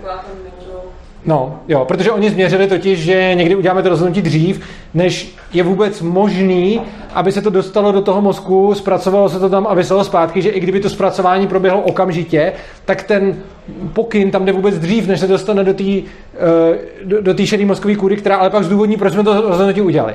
Takže ona potom, ono se potom na tom dokazuje, že spoustu rozhodnutí člověk udělá, a potom zpětně vymyslí proč a dokonce to šlo potom ještě na nějaký další level, že jsou nějaký lidi, kteří mají narušenou, to je nějaká nemoc, že mají narušenou komunikaci mezi tou pravou a levou hemisférou a těm, s těma potom dokážou dělat husté věci, že jim jako rozdělí oči, takže každou tu věc vidí jenom ta jedna a oni mu krstu pravou řeknou, aby něco udělal, on to jde udělat a pak se zeptají té levý na zdůvodnění a on to zdůvodní něčím, co vůbec s tím nesouviselo, ale přesto to zdůvodní a přijde mu to logický. No a uh, tohle je fakt zajímavý výzkum. To hrozný, co z toho udělali potom novináři, je křiklavý titulek Nemáme svobodnou vůli.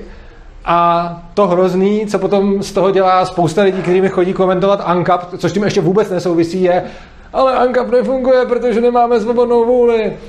Což je vlastně jako so wrong on so many levels, protože i kdybychom neměli svobodnou vůli, tak stejně eh, to vůbec nic nemění na tom, že decentralizovaný řízení bude efektivnější než centralizovaný bez ohledu na to, jestli jsme jako předem naprogramovaný automaty nebo ne. Ale hlavně to, že dělám nějakou část, klidně i velkou část rozhodnutí na autopilota, neznamená, že nemůžu žádný rozhodnutí udělat bez toho autopilota, protože to jediné, co dokazuje ta studie, je, že některá rozhodnutí dělám na autopilota, ale vám mozková hemisféra je pak zdůvodní, což ale nevylučuje to, že by některé rozhodnutí udělala ta levá mozková hemisféra, zejména ty, na který mám čas. Protože oni to měřili, jako to jediné, jak to dokázalo, bylo, že měřili to podle času, že když to rozhodnutí musíš udělat bleskově, tak ho nestihneš. Ale oni nijak nedokážou zatím proskoumat, jak funguje proces, kdy děláš rozhodnutí, na který máš čas si rozmyslet. A když potom o něčem přemýšlíš hodinu, dvě, den, tak tam se vůbec neví, jakým způsobem k tomu dojde. A byť není vyloučený, že by to mohlo být nějak taky tak, tak ale rozhodně ta studie neříká, že to tak je. To jenom ukazuje, že některé rozhodnutí, které jsou ty bleskový okamžitý, uh, fungují takhle. Což neznamená, že ty dlouhodobé rozhodnutí nefungují jinak. A to, že v sobě máme naprogramované nějaký programy, neznamená, že nemůžeme měnit. My určitě můžeme měnit. Jako... A to bylo první, co mě napadlo. Jestli ta zpětná racionalizace právě neprogramuje toho autopilota, což by znamenalo, že ano, to okamžitý rozhodnutí uděláš na tu automatiku, ale tu automatiku naprogramoval ty někdy to taky může být. zpětnou ano. racionalizací. Jo. Což by znamenalo, že actually tu svobodnou vůli máš. To je taky možný. Akorát ne pro tu okamžitou Ano, to, i to je možný, jo. Takže ono ještě, ještě dokonce navíc je, ještě to může být i takhle. Uh, I když, ale jako, t- co rozhodně můžeme je, ať už to, co děláme, je svobodná volba nebo iluze svobodné volby, tak to, co můžeme dělat, je měnit ty autopiloty, které v sobě máme. To, to zjevně jde můžu se jít teď snažit a změnit toho autopilota. A samozřejmě zastánce toho determinismu mi řekne, že jsem se nemohl jít nesnažit, protože... A to jde to, jako tyhle ty automatizmy, nebo tak to je mm-hmm. asi jasný, že někdy dělá. A už to fakt o to, jestli ta jako svobodná vůle k jako je to jasný, že to jako prostě podržuje svobodnou vůli, že ale teďka jde o to, jestli, že ta svoboda je prostě dělat vždycky to, co ty opravdu jako vnitřně chceš, bych šel přes všechny tyhle ty poznání, sebepoznání hodně dovnitř, tak je na to, jestli opravdu jako máš někdy nějakou svobodu. Udělat něco, co opravdu vnitřně chceš ty, co jako jsou kladu s nějakým, řekněme, bytostným já, sorry, jestli termíny, který máš moc to a pokud jo, tak jsi svobodný, ale když třeba já sám taky vím kolikrát, že nějaký rozhodnutí, který tuším, že jako nedělám úplně sám do sebe, že prostě dělám, protože vím, že někdo bude rážet a že jsem se rozhodnul a že to někomu třeba dělá větší radost, nebo to někoho to, nebo se bojím to neudělat, nebo něco takového. A to si myslím, že je ta vnitřní svoboda. To, to jsou nějaké jako omezení, který uh, mě zabraňují od toho udělat to rozhodnutí, který bych fakt sám bytostně vevnitř chtěl. A já si právě myslím, že ty omezení jsou úplně jedno, jestli to omezení že mě někdo drží pod krkem, nebo mě drží pod zámkem, nebo se držím já sám sebou pod zámkem, protože se něčeho bojím. Že to je vlastně úplně jedno, že to ta hranice toho těla, nebo jestli to je hranice České republiky, kde mě zavřou, nebo, nebo kvůli covidu mě nechají zavřít do doma, nebo mě zavřou do vězení, nebo já nevím, nebo si sám sebe zavřu já do něčeho, do něčeho bojím, že nechci nějaké hranice. To vlastně už je pak ta hranice toho vnitřního jako jedno. To se to Hele. ale, ale že ten jako problém prostě do toho zasekáváš, že ty jsi v rovině toho jednání a tam jakmile budeš, tak vlastně tenhle problém toho, jak moc je to nebo není svobodný, budeš řešit jako furt, protože vždycky tam bude něco, co to... Je No, já si hlavně myslím, že já to svoje já můžu měnit na základě vnějších vstupů, že jo? Já to svoje já, o kterém mluvíš, můžu měnit na základě toho, co se stane venku.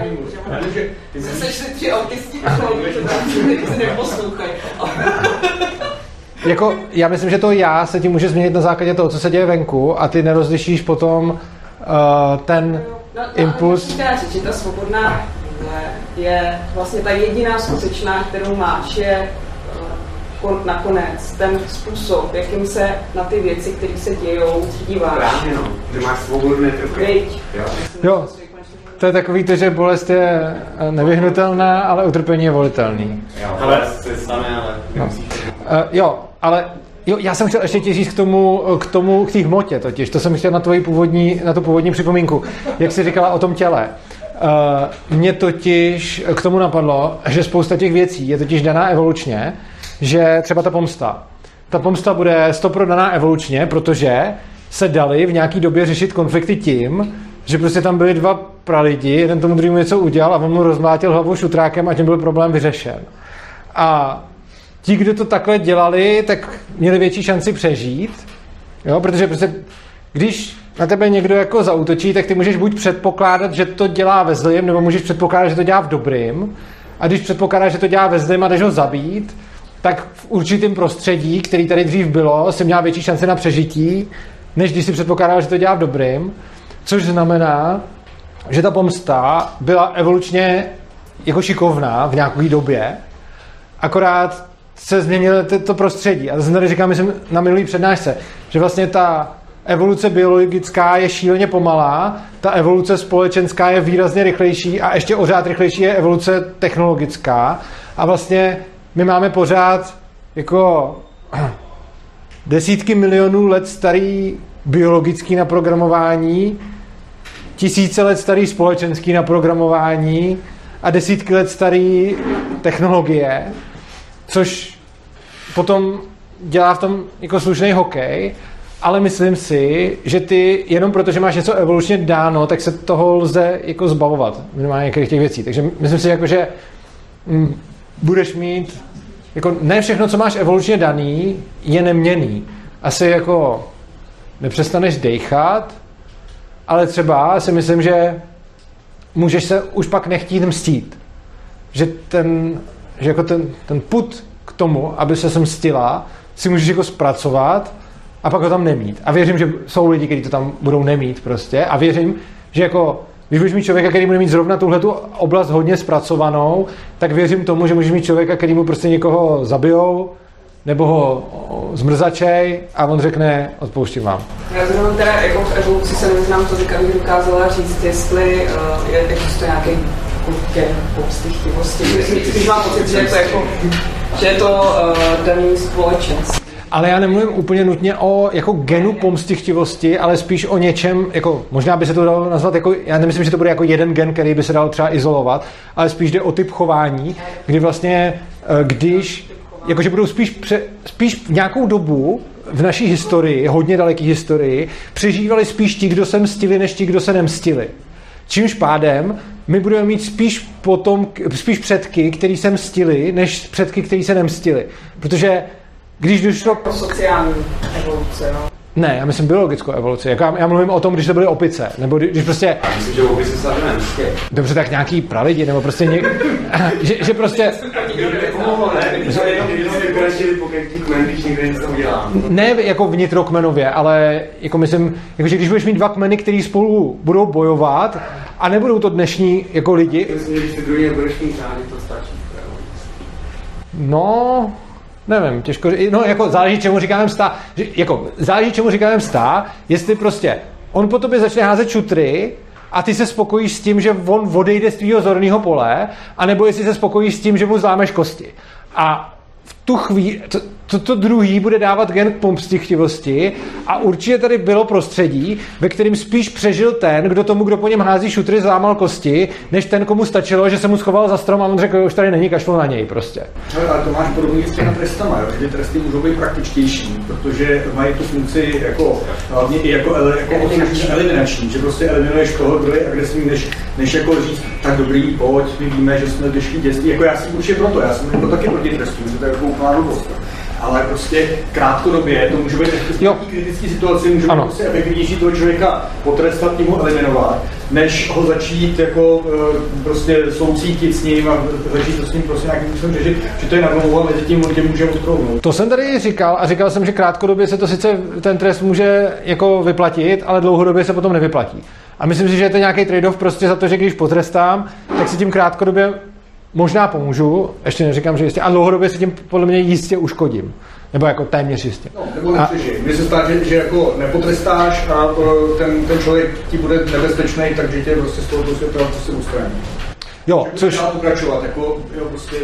Jo, a což, a to je, to je jako hodně... Jako jestli jsi špatný, ale kdyby to byla sebeobrana, tak je to otázka, jako by se to přesouvá jinam, jo? Ale já bych hodně rozlišoval právě mezi obranou a trestem. No, ale ten trest někdy jako vlastně e, v podstatě sám o sobě vlastně jako se překrývá s tím aktem sebeobrany. Ano, jako, ale já, jako podle mě je to fakt důležité rozlišovat, kdy jako jedna věc je se bránit a druhá věc je trestat nad to. A říkám jako, bránit se je OK a trestat nad to ne, plus ještě potom je zajímavý, že my vycházíme pořád, a to je jako už hodně meta, ale my vycházíme z toho, že cílem je přežít. Jenomže stejně všechno je pomýlý a nepřežijeme navždy. A potom je otázka přežít za jakou cenu.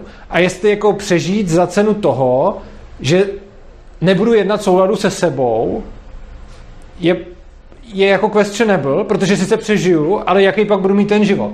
A vlastně čím dál víc docházím k tomu, že život, byť si ho jako velice vážím a je pro mě velice vysoká hodnota, není hodnotou nejvyšší, protože jsou věci, které bych nechtěl dělat proto, abych přežil a není pro mě ospravedlnitelný je dělat. A ne, nevím, jak bych zareagoval v tu, v tu danou chvíli. To je jeden problém. Když to, je jako, který to říkal s tím bytostným já, který jako je to, to já, to je to nejvyšší. Ty chceš dělat to, co se to tvoje já, dejme tomu. To je tak, blbý je, když to tvoje bytostní já je třeba jako matkou dětí. Když ty jsi jako by, bytostně, jako máš v sobě to mateřství, máš to teďka jako, ti jde o to jako, že, že prostě řešíš eh, omezení třeba svých dětí ale podle mě je tohle to úplně stejný. Myslím si, že, jako myslím si, že tohle na tom principiálně nic nemění, protože zase jako to, že na mě budou záviset nějaký další lidi a myslím si, že je jako jedno, jestli jsou to děti nebo nejsou. Přijde mi jako, že do toho se dá emočně vložit jako jsem rodič, takže, ale myslím, že to bude spíš zakalovat to, eh, to, tu úvahu. Myslím si, že, myslím si, že tohle to bude zakalovat tu úvahu přesně na základě té evoluce a myslím si, že ten příklad je obecnější a to je, když na tom člověku závisejí nějaký další lidi.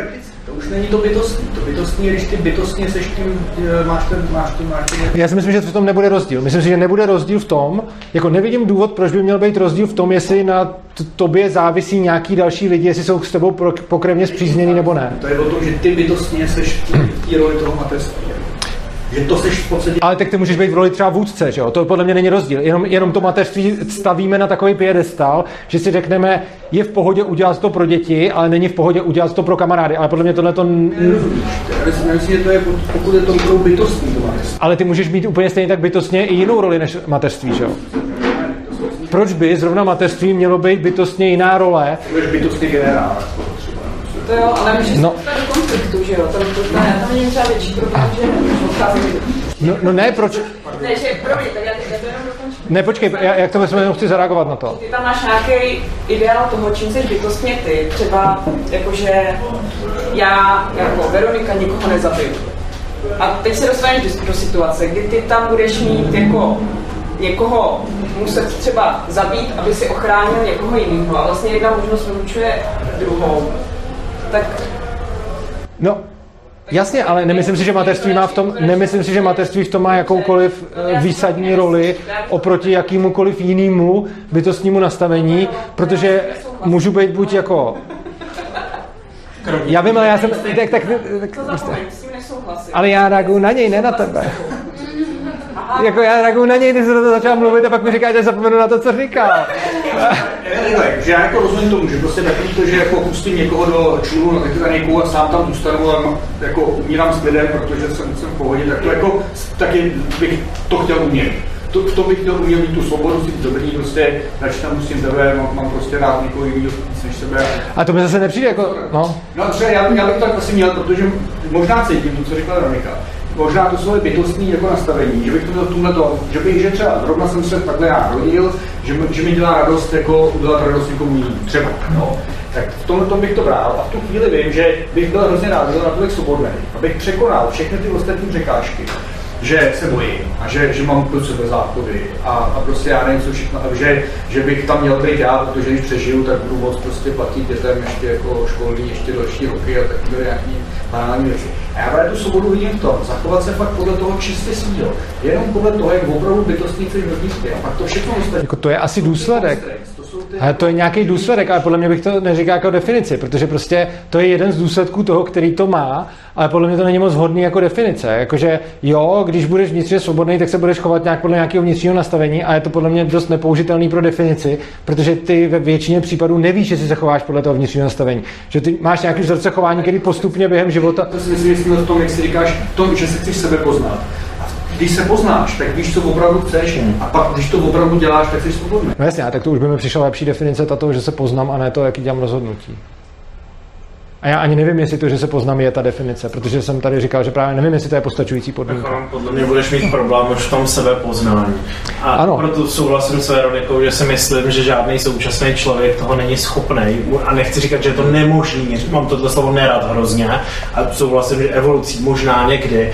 A když si vezmu současný poznání, že víš, jak malý procento procesů se ti stane na vědomí úrovni, pak nějaký množství na nevědomí a ještě strašlivější na tý, uh, sorry, na podvědomí a ještě strašlivější na tý nevědomí. A to vůbec už ani nejdu do nějaký jako metaroviny, že bude spousta lidí, kteří budou věřit ještě nějakou jako duši, ještě jako level up. Jo? A nejsem si jistý, jestli současný člověk za pomocí meditací, halucinogenů, čehokoliv je schopný se poznat do obou těchto těch rovin, tak aby opravdu pochopil, proč teda jedná, záleží- jak jedná něco.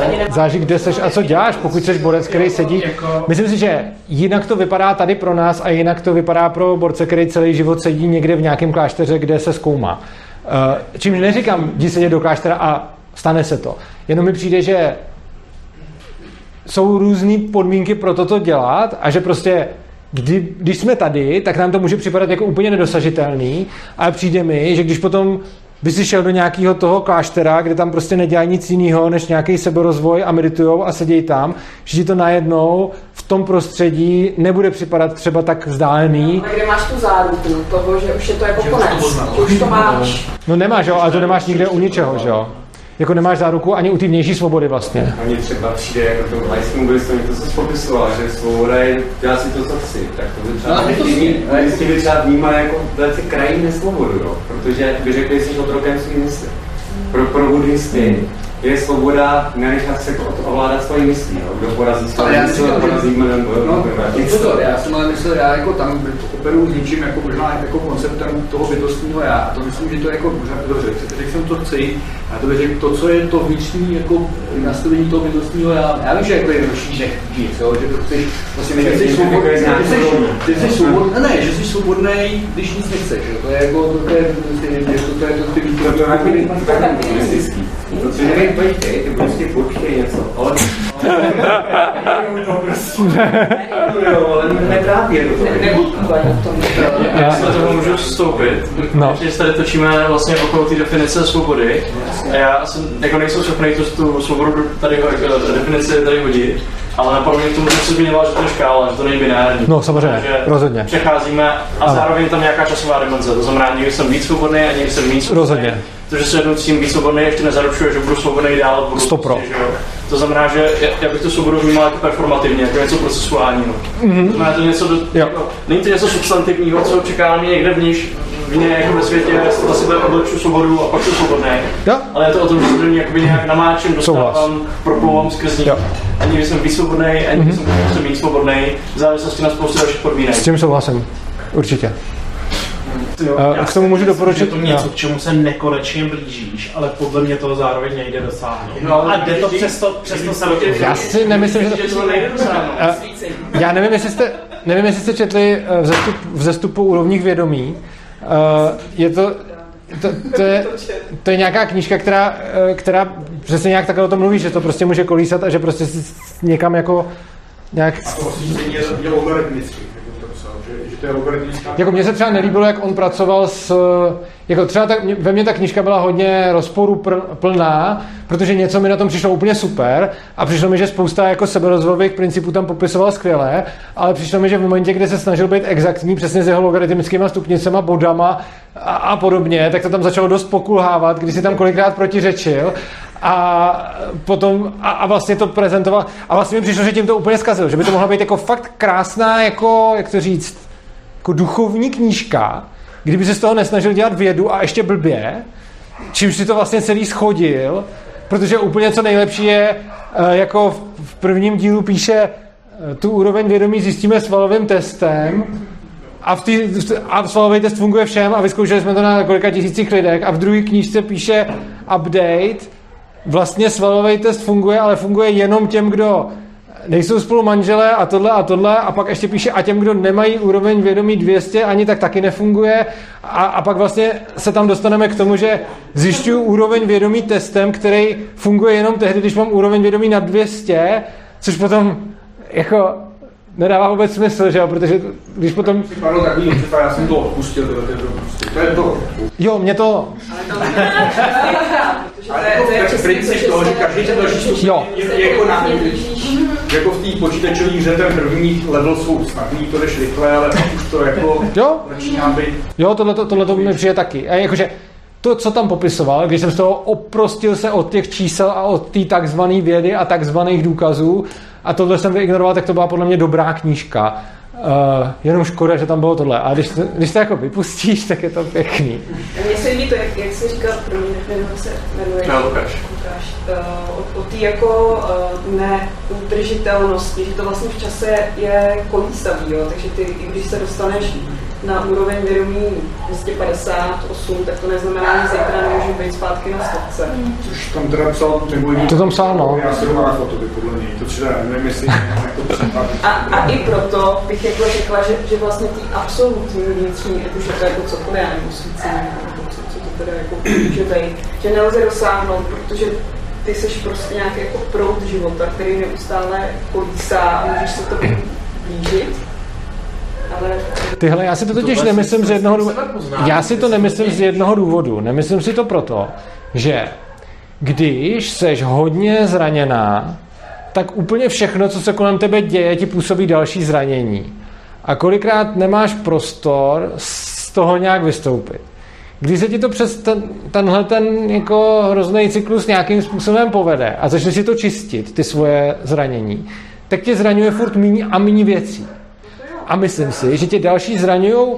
Myslím si, že ta další tě nezraní, pokud už tam něco máš, pokud už tam něco nemáš. Jakože prostě ty nachytáš někde, než jsi to začala řešit někde v dětství, někde nějaký traumata, který se ti tam jako do tebe zapíšou, protože jsi byla vlastně jako nevědomá a nechápala si, co se kolem tebe děje a nějak si vnímala ty věci. Ale potom v momentě, kdyby se ti povedlo, čím víc to čistíš, tím méně tě zraňuje prostředí, no to jo, to já si to jako představuju jako nějakou No, no jo, ale že to, jde, že to teda někam jako směřuje. A přijde mi, že v momentě, kdyby se ti podařilo vyčistit teoreticky úplně všechno a veškerý zranění, který tam máš z minulosti, vyčistíš, tak mám pocit, že nic dalšího už tě nezraní. Že vlastně jako to, že tě ty věci zraňují, je podle mě dáno tím, že to v sobě nemáš vyčištěný, ale když dostáhneš toho bodu, kde vyčistíš teoreticky úplně všechno, tak potom se ti může stát cokoliv a ono to nepůsobí nic dál. Co je to jako to všechno, jo? Ty nedostaneš jako při narození nějaký checklist, který když si počkáš, No, to musíš přijít. tak, tak Na to musíš přijít, máš no. hotovo. A pokud ti to ten život nenaservíruje, tak ty se s tím ani. No jasně, ale to neznamená, že to nejde. Já si myslím, že v momentě, kdy se dostaneš na ten strop, který je... Můžeš ani poznat. No to já neříkám, že to můžeš poznat, já říkám, že to můžeš dosáhnout. To je rozdíl. Jako, to, co já říkám, je, že ty říkáš, jako, jde to nějak tak a vždycky to pak spadne. A já říkám, to se bude dít do nějakého bodu a když se dostaneš někam, kde se vyčistíš všechno, tak už to nespadne. To, že to nemůžeš vědět, jestli tam seš, s tím s tebou souhlasím. Ale to neznamená, že to nejde. To jako oba myslíme. Prostě jako ten... ten, ten některý ty furt, furt, prostě, tak to se podobný, jako když pochopíš magii kouzelnický trik, tak už to taky v životě nebylo. Ještě v životě nebo... Jako já souhlasím s tím, že některý jsou na furt, ale, ale myslím, že je to jako velmi těžší si uh, v tomhle vyslat, protože um, že, že třeba, jako když, když třeba řeknu u sebe, tak já si myslím, že mám jako velmi blízký porozumění tomu, jaký je zažívat uh, jako smrt, anebo prostě vyrovnávat se s něčí smrtí.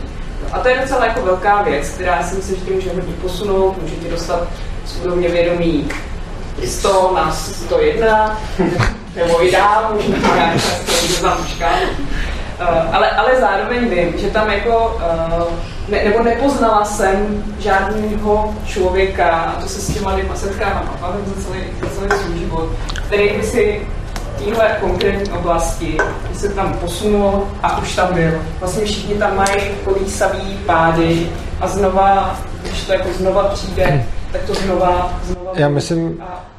jako mně přijde, že tam máš, mně přijde, že tam dvě, dvě věci mě k tomu napadají. První, to, že, to, že jsi nepoznala toho člověka, protože mu to tam padá, my, podle mě je proto, že, že to tam padá z jiných oblastí jeho života a že ty kolísavý pády, že si nemůžeš podle mě jako takhle vyčistit jednu oblast, když máš těch druhých zranění. Podle mě ta jedna oblast bude furt ovlivňována těma ostatníma. A jako myslím si, že to já jsem teď zapomněl na to, co jsi říkal na tom, na tom začátku. No ne, je to, je to jako já jsem nechtěla vlastně definovat nějakou konkrétnost, protože pak se v tom ztratíme. Jenom chci říct, že, že ano, jako, že jsem vlastně jo. s tím, že můžeš někde dosáhnout něčeho, já myslím, že, já myslím, že, zamě, myslím, že zaměňuješ dvě věci a to je první, že to poznám, že tam jsem a jestli tam můžu být. Já s tebou možná i budu souhlasit v tom, že nedokážu poznat, jestli to, kde jsem, už je ono, ale z toho neplyne, že toho nelze dosáhnout. No, to jsou podle mě dvě rozdílné věci. Konce. Někdy si můžeš myslet, že to máš a že to ano. to ono. Jo. Mně se to třeba stává u nelpění, jo. takhle jsem jako dostala několik, jo. několik no, jako nových testů, ano. kde si říkám, ha, už to ano. mám. A, a prostě jo. ten život ti přinese ano. něco dalšího. A tohle se mi stává u všeho. Jo, tohle se mi stává u všeho. Jak to teda, jak to teda víš, že to máš? Ale já neříkám, já, pozor, já celou dobu tady neříkám, ty mi pořád říkáš, nemůžeš vědět, že to máš, ale já neříkám, můžeš vědět, že to máš, já říkám, můžeš to mít. A to je rozdíl. Jakože ty mi pořád... Dobře. Jsou dvě rozdílné věci. První, vědět, že tam jsem, a druhá, být tam. A ty mi pořád říkáš, nikdy nemůžu vědět, že tam jsem. A já říkám, jo, ale to neznamená, že tam nemůžu být. Prostě budu, příklad, budu chodit, budu chodit někde kolem severního pólu. A, jako, jako ne, ne, pozor, budu chodit někde kolem severního pólu a nebudu mít přístroj, který by změřil, kde je severní pól. Ale když tam budu také křížem krážem chodit, tak můžu projít severním pólem, ale nebudu vědět, jestli jsem tím severním pólem prošel. To je dobrý a, point a dobrá teoretická možnost, ale pro mě je pak jako otázka, na, na, co to, na co to je, jak to pomáhá. No, podle mě je to, podle mě je to jako docela důležitý, protože uh, ty, jako přesně to, co jsi říkal s tím lpěním, se mi děje přesně taky, že prostě vždycky je nějaký, já si teda neřeknu, že už tam jsem, protože si to neřeknu vlastně nikdy, takže vždycky si řeknu, ha, co, co mě zase překvapí příště, takže vždycky někam dojdu, takže vždycky někam dojdu a pak, pak jdu dál a dál a dál, ale to, že se mi to furt děje, neznamená, že někdy se nemůžu vyčistit úplně, byť pokud by se mi to stalo, tak se docela vsadím, že bych si myslel, že se mi to nestalo. Ale to neznamená, že se to nestalo. A proč si myslíš, že se to může stát, že to můžeš úplně vyčistit? Protože nevidím žádný důvod, proč by ne. Jako nevidím žádný důvod, proč by to nemělo jít. Jakože, jestliže můžu, lé... prostě, jestliže můžu léčit svoje zranění a můžu se ze stavu zranění N dostat do stavu zranění N-1, tak nevidím důvod, proč bych se nemohl dostat na nulu. Jakože... Pokud to N není nekonečno. I kdyby bylo nekonečno. Ale, jako, ale to pak máš problém právě té hmoty, hmm. protože hmota i, jako případně, pokud se budeme bavit o tom, že existuje čas, tak uh, té hmotě ho máš konečný. A to, a to je to, co jsem říkala o tom checklistu, že jednak ten checklist neexistuje a jednak nevíme, kolik těch položek Zase, vidím, že myslím si, že je rozdíl mezi neexistuje a neznám ho. To jsou podle mě dvě rozdílné věci. A jako myslím, jakože když vidím, že lze se z nějakého stavu velkého vnitřního zranění a bolesti a nesvobody dostávat ke stavu menšího zranění a větší svobody, tak nevidím důvod, proč by tam někde nutně musel být jako nějaká míra, kde mi řekne dál, už to nejde. Já neříkám, že tam není, ale nevidím důvod, proč by tam být měla. Takže předpokládám, že tam není, dokud neuvidím důvod, proč by tam být měla. No teď ale říkáš, oproti, teď jdeš proti tomu, co jsi říkal před chvílí. Ne. Uh, říkám, že jestliže vidím, ne, říkám, jestliže vidím, hele, je, jestliže vidím, že se lze nějakým způsobem léčit, no. tak nevidím důvod, proč bych se nemohl vyléčit zcela, byť vidím, že je to extrémně náročný, nevěřím tomu, že by se mi to povedlo, nevěřím tomu, že by se to povedlo někomu z nás tady, ale nevidím důvod, proč vyloučit teoretickou možnost, že je to možný, když vidím, že se ze stavu prostě jsem naštvaný na lidi celkově, můžu dostat do stavu, mám rád lidi, proč se nemůžu dostat ještě dál a dál a dál a dál a pak nakonec tam nemít už jako nic. Ale... No, není to jako jedna ta otázka, jestli to jako lze absolutně dosáhnout, nebo se to může udržovat. To je jako diskuzi, jako to není podstatné, že můžeme jako pracovat s těma, těma variantami, jestli k tomu vždycky můžeš. Jo, jako pro, pro tu definici to nepodstatný je. Absolutně dosáhnout už jako jedno, ale důležité je, že jako platí, že teda existuje nějaký směřování od větší nesvobody k větší svobodě, Mm-hmm. To je dobrý. Já jo. se bych řekl, že tam neexistuje rozdíl mezi vnitřním a vnějším světem. To si tak jako myslím, že to je jako, že to, že to prostě jako je, že ta svoboda je jedna, bych možná jako nějaký buzzword nebo jako, jako kliše nebo tak, že ta svoboda jako je. že ta vnější odráží tu vnitřní, no. To ještě by mohla být, hledáš, to takový ten fyzikální holografický princip, je ta vnitřní odráží, to tam v tom platí jako měl. A ty tam můžeš, ale, ale takhle, ono, ono záleží, jak si to nadefinuješ. A prostě, hele, záleží, jak si to nadefinuješ. A pokud tu vnější vnější nadefinuješ jako to, že jsou nenarušený tvoje negativní práva, tak to už samo o sobě znamená, že to není to stejný. Protože jako nenarušený vlastnický práva může mít spousta lidí. já teda jako musím říct, já jako moc nejdu z ty věci jako práva nebo vlastnictví. Já si osobně myslím, že tady nevlastním vůbec nic, ani věci, které vlastním, že mám peníze na účtu. Jasně, ale tak jako, pokud přijdeš s nějakou úplně jinou definici, jako takhle, jde o to, jako že potom, když přijdeš. Ale to přece nedává... A nedává přece vůbec smysl říct, svoboda je jenom ta vnitřní, protože... No, prostě, vlastně, jako- no ne, tak jako jde o to, že... No ne, jde o to, že každý si to může nadefinovat, jak chce. A jestliže si vnější svobodu nadefinuješ jako že nejsou narušeny tvoje vlastnické práva, tak tyhle svobody dosáhnout lze. A ta definice je podle mě jako hodně důležitá. A to, že třeba ty tomu stavu neříkáš svoboda, je vlastně podle mě úplně jedno, uh, protože jako ty, ty mluvíš o ty vnitřní a říkáš, že vnější neexistuje. Já, já, a já říkám... Já každá hranice mezi tím, co ty definuješ jako vnitřní a vnější, může být fluidní a může být fluidní natolik, že vlastně no, ta vnější... Mezi tím, co já definuji... No, no, pokud jde o hraně, o to, co... No jasně, ale to není konzistentní s tím, že když jsem před chvilkou řekl, že jak já definuju svobodu vnější, tak jste mi na to řekli, že to je jedno, jaký definuju já. Tak prostě pokud se bavíme o těch definicích, s kterými jsem přišel, tak jo, ale jakože pokud... Ale, ale to, co říká Petr, vlastně musíme tu tvoji škrtnout, aby on to mohl říct. Ale jako mě to k ničemu... Mě, to jako, já jsem si... Ne, mě to, jako, mě to k ničemu jako není. Jakože můžeme říct, můžeme říct, že vnější svoboda, že tomu, čemu říkám vnější svoboda, nebudeme říkat vnější svoboda, pokud si to nelíbí a můžeme tomu říkat stav, kdy nikdo nenarušuje můj nap, je to další sloví, ale prostě... Mně jako připadají tyhle ty věci zbytečně konkrétní, že to není jako v té genetické diskuzi o tom, co je ta svoboda, se bavíme o nějakých jako strašně takových arbitrárních, až jako, jako arbitrárních pojmech, co je náp a co je hranice mého těla, co je hranice mého svobody a vlastnictví definovaného. A to je podle mě důležitý. Já si to právě nějak jako opatrovejš si myslím, že to tak důležitý není. Že fakt jako, no dobře, a... myslím, že, že, svobodný, že, že právě to vnitřní je tam, kde jsem svobodný, nebo jako, jako hodně svobodný. A že jako třeba jsem zažil to, že když třeba jsem tak jako nesvobodný, že někdo třeba omezuje jako fyzický pohyb, jako že to se někam nesmím, tak vím, že se třeba stavuju dovnitř do sebe a furt prostě si definuju tam, kde jsem svobodný, tam, kde opravdu jako se cítím komfortně, bytostně svobodný, ale že se mi to prostě zmenšuje. Já to chápu, ale to prostě... A to je jako, jestli si to dám na ten, nebo, nebo tím, že mi někdo prostě nerespektuje, že mám z katastru nebo to s něco napsat, nebo ne, to mi přijde už takový jako jenom aplikace tady. Jako... A mně to přijde, že to je jako, jakože tahle ta debata mi přijde jako o ničem, protože mi jenom říká, že ti něco nepřijde důležitý. Já akceptuju, že ti to nepřijde důležitý, ale z toho nevyplývá, že to... Že to je arbitrární, že to je lidský, jako, že to je jako to bych mohl říct, jako, že to je zrovna vlastnictví, nebo že to je zrovna hranice mého těla, No, že jo? mého bytu, nebo, nebo Ano. kliky, A, ano, a prostě pro nějaký ak- aplikace je to důležitý, ale to, že to není důležitý pro tebe, vlastně nevím, jako za první mi přijde, že to, že to pro tebe není důležitý, tak z toho vy- vyvodí, že to jako neexistuje, což mi přijde divný, ale, ale hlavně potom nechápu vlastně k čemu, jako nerozumím tý poz, jako pokud je to celý ta poznámka, že to nepřijde důležitý, tak OK. Ale nevím, jako, nevím, jestli tě chápu. No já myslím, že to jako furt se bavím o té definici té svobody, jo. že to je jako strašně jako dobrý si to říct jako vlastně Když říkám, definuju dvě. Jako definuju vnější, definuju vnitřní. Právě právě té definice přijde blbý mít dvě definice svobody. To je Ne dvě definice svobody, jsou to jako definice dvou různých typů svobod. Že? jo. A, a to je jako jedno, že jo?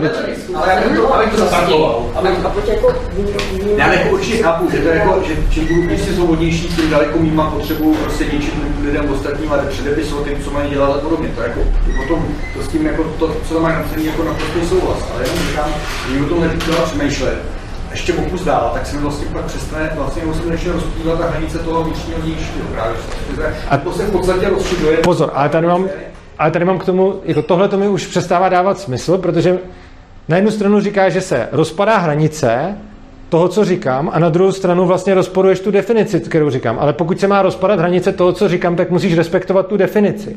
A jako já mluvím o vnější svobodě, kterou mám nějak jasně nadefinovanou, a pokud říkáš, že se mění hranice toho, čemu já říkám vnější svoboda, tak potom ale musíš vycházet z mojí definice vnější svobody, pokud chceš to tvrzení obhajovat. A pokud ne, tak potom se ti rozpadá hranice mezi něčím, čemu já ani neříkám vnější svoboda. Ne, hranice vnitřního a vnějšího světa. Ne vnitřní vnější svoboda, ale hranice vnitřního a vnějšího světa. Jinými slovy říkám, že to, co, to, co jsi tady dneska říkal, Aha. to vlastně vede na jako myšlenku novou hlavě, že možná hranice mezi vnitřním a vnějším světem je ta hranice, kde jsem hodně svobodný, a to je můj vnitřní svět, a e, vnější svět je tam ten zbytek, kde svobodný nejsem. Ale tohle můžeš mít, to, to, je, to může být takhle poplatný přesně pro tebe, ale můžeš mít pak lidi, kteří budou svobodnější ve vnějším světě než v tom vnitřním, že jo? Čili potom, jako můžeš mít člověka, který ho nebude ve vnějším světě nikdo nijak omezovat a on si bude moct dělat, co chce, ale stejně bude vevnitř tak v prdeli, že, že, tu, že se nebude tak cítit. To nedostane, protože ta jeho daleko, ale já to dělám. On v tom vnějším světě ale žije, že jo? On v tom vnějším světě žije a jestliže ho v tom vnějším světě nikdo neomezuje, tak v tom vnějším světě má neomezenou svobodu. To, že s ní nějak nenakládá, v důsledku jeho vnitřního stavu je věc druhá. Jako, Já si myslím, že ne, protože já to říkám, že bez ohledu, co je svoboda, že, nebo jako, co je vnitřnější svoboda, že by se mi možná líbila jenom návrh té definice, že svoboda je, je, vlastně to, co rozděluje tvůj vnitřní a vnitřní, svět hodně jako, jako, jako přeneseným abstraktním významem. a to podle mě nedává smysl. Jako podle mě tahle definice nedává smysl u lidí, jakože může to dávat smysl u tebe, ale nemusí to dávat smysl zejména u lidí, kteří budou ve vnějším světě svobodní a ve vnitřním ne. A takže takový diktátorů vnitřní svět končí za to z mého paláce. Ne, já si myslím, že to není pravda, já si myslím, že diktátorů vnitřní svět, že Jo, a to je ono. Ne, ne, ne, Putinův vnitřní svět vůbec ten nepřekračuje ani hranice jeho fyzického těla. Že já si třeba myslím, že zrovna možná mu vůbec nerozumím, ale možná ten člověk je natolik jako nemocný vevnitř, že jeho, to, co já řekl, že vnitřní svět diktátora je strašně malinký. Jo, ale, ale vnější svobodu má, čili nedá, nedává smysl definovat svobodu jako hranici mezi jeho vnitřním a vnějším. Ne, pokud chceš operovat s mýma pojmama, musíš vycházet z mých definic. A podle těch definic nemůžeš říct, že má zdánlivou vnější svobodu, protože moje definice jasně určuje. Prostě jde o to, že ty operuješ s mýma pojmama, ale v půlce té debaty si tam začneš dosazovat svoje definice. A jestliže teda já říkám vnější svoboda, tak tím něco myslím a mám to jasně definovaný, že to je tehdy, kdy nejsou narušovány jeho vlastnické práva. A v tu chvíli nedává smysl říct pojem zdánlivá vnější svoboda. On neříkal nic divnější, ani on. Teď říkal zdánlivá vnější svoboda. Že diktátor má velkou vnější svobodu. Ano. Já říkám, že ne, protože vnější svoboda podle mě neexistuje. Já si myslím, že je pouze svoboda jako jedna, ta je vždycky oprostředka mýho jako bytostního já někam A u koho, toho, kdo je málo svobodný, je ta hranice hodně nízko někde uvnitř. Dobře. U toho, kdo je hodně svobodný, je, je prostě hodně, že Já to chápu, ale je to definice, která je úplně mimo běžná s tím vším, co tady říkám. A když bys mi přišel říct, jako třeba definice svoboda je ta židle, tak ti řeknu, OK, díky za definici, jenom definici, a jako, ne, neuspěl, tak jako pro tebe může dávat smysl, pro mě, pro, pro mě, jakože, Ne, jako neprodal jsem já to respektuju, Ne. jako, jako balím si ten stánek s tím, jako... ne, tak jako, To je jako jde, jde o to, že to, o čem, to, o čem hodně mluvím, je právě ta vnější svoboda, protože to, co já chci od ostatních lidí je, aby mi dali něco, co já nazývám vnější svobodou. A tou vnitřní operuju z tohoto důvodu. A já ti vůbec neberu tuhle tu definici, kterou můžeš mít, že svoboda je něco jako jednotného na, na, na všechny ty věci. Ale jde o to, tam musíš ještě definovat, kde je hranice vnitřního a vnějšího světa. A pro tebe to je hranice, eh, je daná vlastnictvím, vlastnictvím tvýho těla a teďka nevím ničeho. Má- to ani nemyslím. Já si nemyslím, že... Tak, jaká je definice vnitřního vnějšího světa? Protože když používáš slovo vnitřní a vnější svoboda, tak Aha. používáš vnitřní vnější. Takže nadřazený obecnější pojem je vnitřní vnější. Tak kde je hranice mezi vnitřní To si ne, jako nemyslím si, že pokud mám nadefinovaný pojem vnější svoboda, že musím mít k tomu nadefinovaný pojem vnější svět. To si myslím teda, že jo.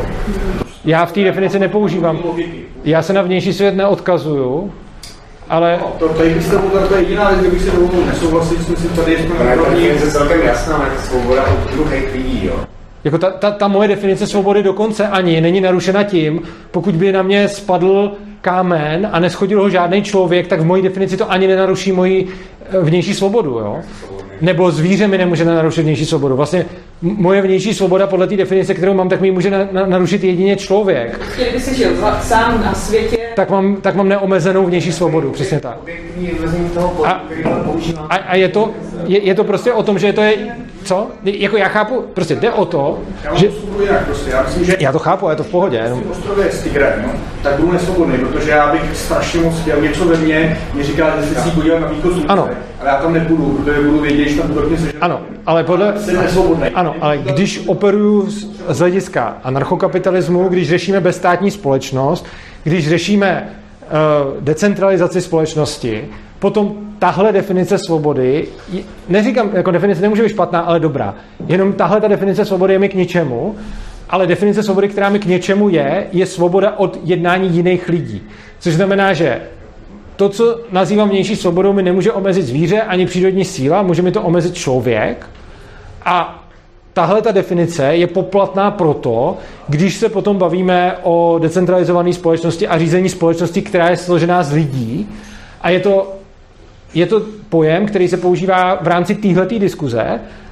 A ta diskuze může být i úplně jiná, která může zase tam víc hodit. Ten, jako třeba zase, když budeš se bavit asi o svobodě třeba s nějakým duchovním, tak se tam bude mnohem víc hodit ta tvoje definice a ta moje tam bude asi k ničemu. Ale já vlastně přednáším o anarchokapitalismu, kde používám tu vnější, ale potřeboval jsem se dotknout té vnitřní, protože jsem se jako spoustu let držel jenom u té vnější a rozebíral jsem vlastně jenom tu, ale pak jsem došel k tomu, že ta vnější svoboda je důležitá uh, vlastně v rámci toho, že lidi, kteří jsou víc vnitřně svobodní a možná definice té vnitřní svobody by se mohla hodně už víc překrývat s tou tvojí definicí svobody jako jedný, když nevím, tak ty potom mají menší tendenci narušovat tu vnější svobodu ostatní. Dobrá. Jo, já bych chtěl ještě problematizovat ten tvůj předchozí výrok, kdy jsi říkal, že Super. uh, jde o to, že si postupně časem jako čistíš nějaké své zranění a v důsledku toho se potom stáváš v tom ideálu zranitelný. Nebo respektive, že už tě nezraní nic, no takže vlastně nezranitelný, řekněme. A uh, zároveň, jako, já teď už mám rozčtenou knížku od Stanislava Grofa, uh, Observations from LZ Research, která je skvělá, mimochodem musí doporučuju.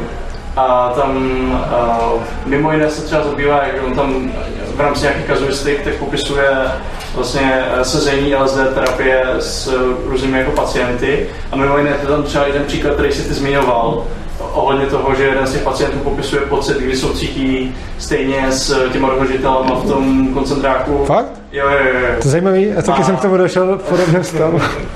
Skutečnost popisuje to tím způsobem, že on ten, jako ten člověk, který a to tohle se krásně spojuje s tím, na co si reagoval vlastně, takže teď nevím, z jakého konce to vzít. Začnu před uh, tou reakcí přímo na tebe a pak se dostanu rád. Mhm. Uh, popisuje tam, uh, řekněme, zkušenosti lidí, kteří si prožívají uh, nejenom svoje vlastní ublížení a zranění, ale dokonce ublížení a zranění dalších lidí, Aha. nejenom těch, se kterými interagovali, ale třeba i svých předků. Aha. A on tam potom v rámci transpersonální psychologie, což je psychologie velmi kontroverzní směr a vlastně mainstreamová psychologie ji považuje za pseudovědu, tak tam vlastně roz, rozvádí nějaké koncepty, jako třeba v rámci reinkarnace toho, jak se eh, v těch LSD sezeních může člověk vracet do zkušeností minulých životů a prožívat si To jsem slyšel, no. eh, jako řekněme nějaké utrpení svých předků a tak dále. A tam právě ten příklad s tím uh, náckem, jo, a s tím uh, dožitelem v tom, v tom táboře, on se tam nějaký člověk, nějaký pacient, tak se tam prožívá vlastně zkušenost, kdy jednak je tam nějaký jeho předek, který je jako mučený v tom koncentračním táboře a on si ji prožije napřed v roli toho mučeného a potom v roli toho mučitele a vlastně v obou těch rolích cítí jako tu mizérii a to utrpení Aha. a potom je schopný vlastně jako překlenout ty rozdíly mezi těmi jednotlivými osobama, vlastně se všema z nich soucítit To je super. a potom se to překlání, on tam má, on to má jako, fakt doporučuji, To, to zní skvěle, no. Jo, je, to- je, to, je to jako skvělý. Ono to má i nějaké jako analytické nástroje, jak se tam potom jako rozděluje na různé úrovně, vychází třeba z Junga, takže to má nějaký jako, jako fáze uh, v rámci té LSD zkušenosti, kdy potom v té vrcholné fázi člověk schopný po několika těch sezeních uh, zažít si ten pocit té oceánské bezbřehosti, mm-hmm. kde se vlastně všechny tyhle ty rozdíly jakoby smívají a on dokáže nejenom se všema soucítit, ale vlastně prožívat si ten pocit toho, že je těmi všemi. Jo. Ano. A to mi přijde jako, že možná odpověď na to, když si, když si tady nadhodil tu otázku, uh, proč, uh, jo, jasně, proč, proč to tak může být, že uh, doká, dokážeš soucítit stejně uh, s tím, Jo, s tím, no, jo. nevím, jestli Jo, jo, jo, jo. jo. Vlastně si to, vla- vlastně si to pops, vlastně si i ten můj zážitek docela popsal, akorát já jsem nedokázal také popsat. Takže vlastně, jako, bylo to zajímavé slyšet, protože mi to vlastně hodně zarezonovalo a to, co jsem prožil, vlastně odpovídá tomuhle. Jo, Akorát jsem to nedokázal také popsat, okay. což je, ale, ale jo, je, je, vlastně, vlastně to bylo tohle. A ten druhý bod, k tomu, jak jsi říkal, jako, že N-1, prostě léčíme se své zranění, Aha. tak potom někteří lidé dochází k tomu, že potom léčí i zranění svých předků. Ano. A pak tam nějaká paní popisuje jako uh, vlastně příhodu, kdy se dostává nějakým regresem až uh, vlastně do bitvy na Bílé hoře, kdy hmm. potom uh, se setká se svým jako otcem a zjistí, že v rámci rodokmenu dohledají prostě své předky na hoře. A teď se tohle všechno se dá vysvětlovat, že je to nějaký selective bias, prostě ona to někde slyšela a uložilo se to do jeho podvědomí, nic jako reinkarnace neexistuje, to prostě blbost a všechno to vysvětlíme skrze jako čistě materialisticky je to alternativa, kterou připouštím, ale pak jsou tady alternativy, které nabízí třeba Grove, že v tom je. Hele, já mám s tímhletím jako nějaký osobní zkušenosti a já s tím pracuji jako s oběma otevřenýma možnostma. Já taky. Uh, vlastně jednak mám nějaký zážitky, které se týkají komunikace s nějakýma entitama a ty entity můžou být projekcí toho, co mám v sobě, nebo nemusí, ale je to vlastně jedno, protože i kdyby to byly projekce mě nebo nebyly, tak se k ním budu chovat stejně, protože uh, vlastně, když se dostaneš do té úrovně, pokud se tam cítíš tak, že vlastně seš stejně se všema lidma jedno a máš ten, tu lásku a ten soucit k ním jako k tobě, tak je vlastně úplně jedno, jestli se chováš k entitě, která je vnější, nebo jestli je to projekce vnitřní. A vlastně eh, tohleto se mi ještě dál ukázalo, eh, že teď vlastně se učím u jednoho šamana a tam jako děláme různé věci, jako, které pro mě třeba jsou těžko uchopitelné jako reálně, že prostě tam pracuje s nějakým astrálním tělem a podobně. A pro mě ale vlastně to, k čemu jsem došel, je buď hodně přemýšlím nad tím, jak to funguje a hodně se zabývám jako do detailu tím, jako co, co vlastně dělám a jak by to mohlo fungovat. A potom zjišťuju, že ty praktické výsledky jsou spíš horší. A nebo přijmu ten, ten jeho narrativ jako hypotézu a začnu s tím pracovat, jako by to tak bylo skutečný. A v tu chvíli mi to začne fungovat. Což je mimochodem se na masu teorem. To je, jakože pokud si situaci definujeme jako reálnou, tak je pak reálnou ano, a, po, ano, a potom, to, potom to začne něco dělat, co dává jako mnohem větší smysl. A teď já nevím, co to, já nevím, co se pod tím děje, ale nechávám to stranou s tím, že to objevím třeba někdy nebo nikdy, ale vlastně s tím můžu pracovat jako s nějakýma zástupnýma proxy objektama, podobně jako když já nevím, třeba eh, v programování pracuji s objektem, ale nevím, co se děje vevnitř toho objektu, tak úplně stejně tak prostě můžu eh, v rámci šamanského léčení pracovat prostě s jaguárem a hadem a představovat si je jako jaguára a hada, ale teoreticky to může být něco jiného, co bude uvnitř toho. Že když tady ty, když to jsou jako projekce třeba něčeho, Aha. nějakého vnitřního světa, tak je důležitý, jako jak ovlivňují ten tvůj reálný život a jak ty se ano. jo. Přesně. To je pak úplně jo. jak s nima pracuješ, Aha. jako, ať už pocházejí od kudikoliv, tak jo. Eh, prostě mají nějaký vliv na to, mm-hmm. seš a třeba můžou právě ovlivňovat tvoji vnitřní svobodu. Přesně tak. Tam té své definice jo. jako závislosti jo. na nějakých Aha. vzorcích chování, na nějakých Jo, s tím lidem jako hodně souhlasím, že vlastně nemusím vědět, jak to funguje. Jo, přesně tak. Nemusím vědět, jak to funguje a můžu pracovat s nějakýma archetypama, který nějakým způsobem ovlivňují moje myšlení a můj mozek a je vlastně jedno, jestli budu komunikovat jako třeba se zemí a sluncem, jako doopravdy s nějakýma jejich jako nebo s Jaguárem, přesně tak. Jestli budu komunikovat jako s Jaguárem a tím si rovnat něco v sobě, tak je jedno, tak je, jako pro to praktické použití je pak vlastně úplně jedno, jestli, to, jestli, jestli já s tím pracuji jako se symbolem a pro práci s tím jako se symbolem je vlastně jedno, jestli se to stalo nebo nestalo. Což potom je věc, kterou já edituju hodně křesťanů, protože jsem křesťan a když mi lidi řeknou, co kdyby si zjistil, že jako Ježíš nežil, tak pro mě to na celý mý víře nezmění vlastně vůbec nic. Já věřím, že žil, ale kdyby nežil, tak je to jedno pro mě, protože to poselství a ty principy jsou v tom nějakým způsobem zachycený a popsaný a fungují. A já jako věřím tomu, že žil, ale kdybych zjistil, že nežil, tak v praxi nebudu dělat nic jinak, protože Protože je jedno, jestli s tím budu pracovat jako se symbolem, anebo jestli s tím budu pracovat jako s historickou postavou, protože stejně všechno z vnějšího světa vytváří nějakou projekci do mýho vnitřního. A když se bavím s váma všema, tak se nebavím s váma, ale bavím se se svýma obrazama vás v mý hlavě, který podle toho, jak moc vás znám více či méně, korespondují s tím, kdo skutečně jste. A cože? Kde skutečně jsme? No, to u někoho vím líp, u někoho hůř, jo. Nemyslím si, že u kohokoliv ten můj jeho obraz přesně odpovídá tomu člověku, ale čím víc toho člověka znám, tím víc ten obraz, který mám v hlavě, bude tomu člověku odpovídat a čím méně ho znám, tím méně bude odpovídat, ale stejně furt komunikuju s těma svýma obrazama.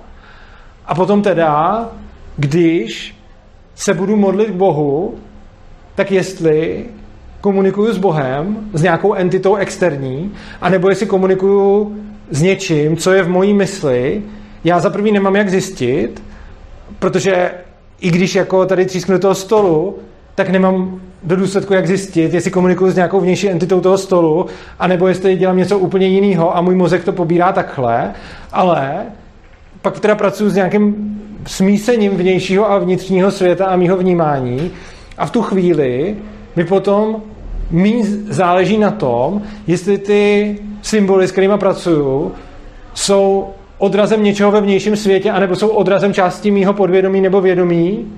A tím pádem potom já tím hodně irituju ty lidi, který uh, a ať už jsou to ty křesťani, nebo ty lidi na těch šamanských uh, sezeních, nebo tak, protože mají pocit, že jim to jako spochybňuju ale já to vlastně nespochybnuju, já s tím pracuju a nechávám si otevřený, jestli to je nebo není, ale to si nechávám i u toho stolu, protože když praším do toho stolu, tak já netvrdím na základě tohohle, ten stůl tu je. Jenom tvrdím, budu pracovat se symbolem toho stolu a té hole, který mají nějaké vlastnosti, které jsem se naučil a ono mi to nějak funguje ve výsledku a můžu jako poznávat, ale stejně ta hranice mého poznání bude vždycky na hranici mých smyslů a pokud by nějaká hodně vyspělá civilizace mě přes noc odpojila jako mozek od těla a nastavila tam nějaký počítač, který tam bude posílat ty, ty impulzy, tak to nejspíš nepoznám a tím pádem... No, třeba to tak už je, a nevíme to. Já bych chtěla No. vstoupit, že, že, že, si myslím, že jako třeba napadat to na úrovni té víry ještě není tak těžký, protože uh, to není tak jako silně kolektivně sdílený a zakořeněný, jako třeba to, jak my vnímáme tu realitu. A uh, myslím si, že asi víc lidí by mělo problém s tím, kdyby si rozporoval existenci stolu, než uh, existenci uh, třeba Ježíše Krista, který prostě už tady 2000 let není. Ty křesťané to mají naopak třeba. No, no, ale přesně to mají naopak. Jako spousta z těch, který jsem poznal, to mají naopak. Že vlastně, No to jo, ale, ale že vlastně takhle možná funguje celý jako svět. že, že vlastně já, když jim řeknu, Na, na víře, na nějaký společně sdílený víře, jo, co si. Jako tohle to je třeba můj problém eh, s nejrůznějšíma křesťanskýma společenstvíma, kde nakonec se cítím nevítán, takže jsem nakonec osamoceným křesťanem.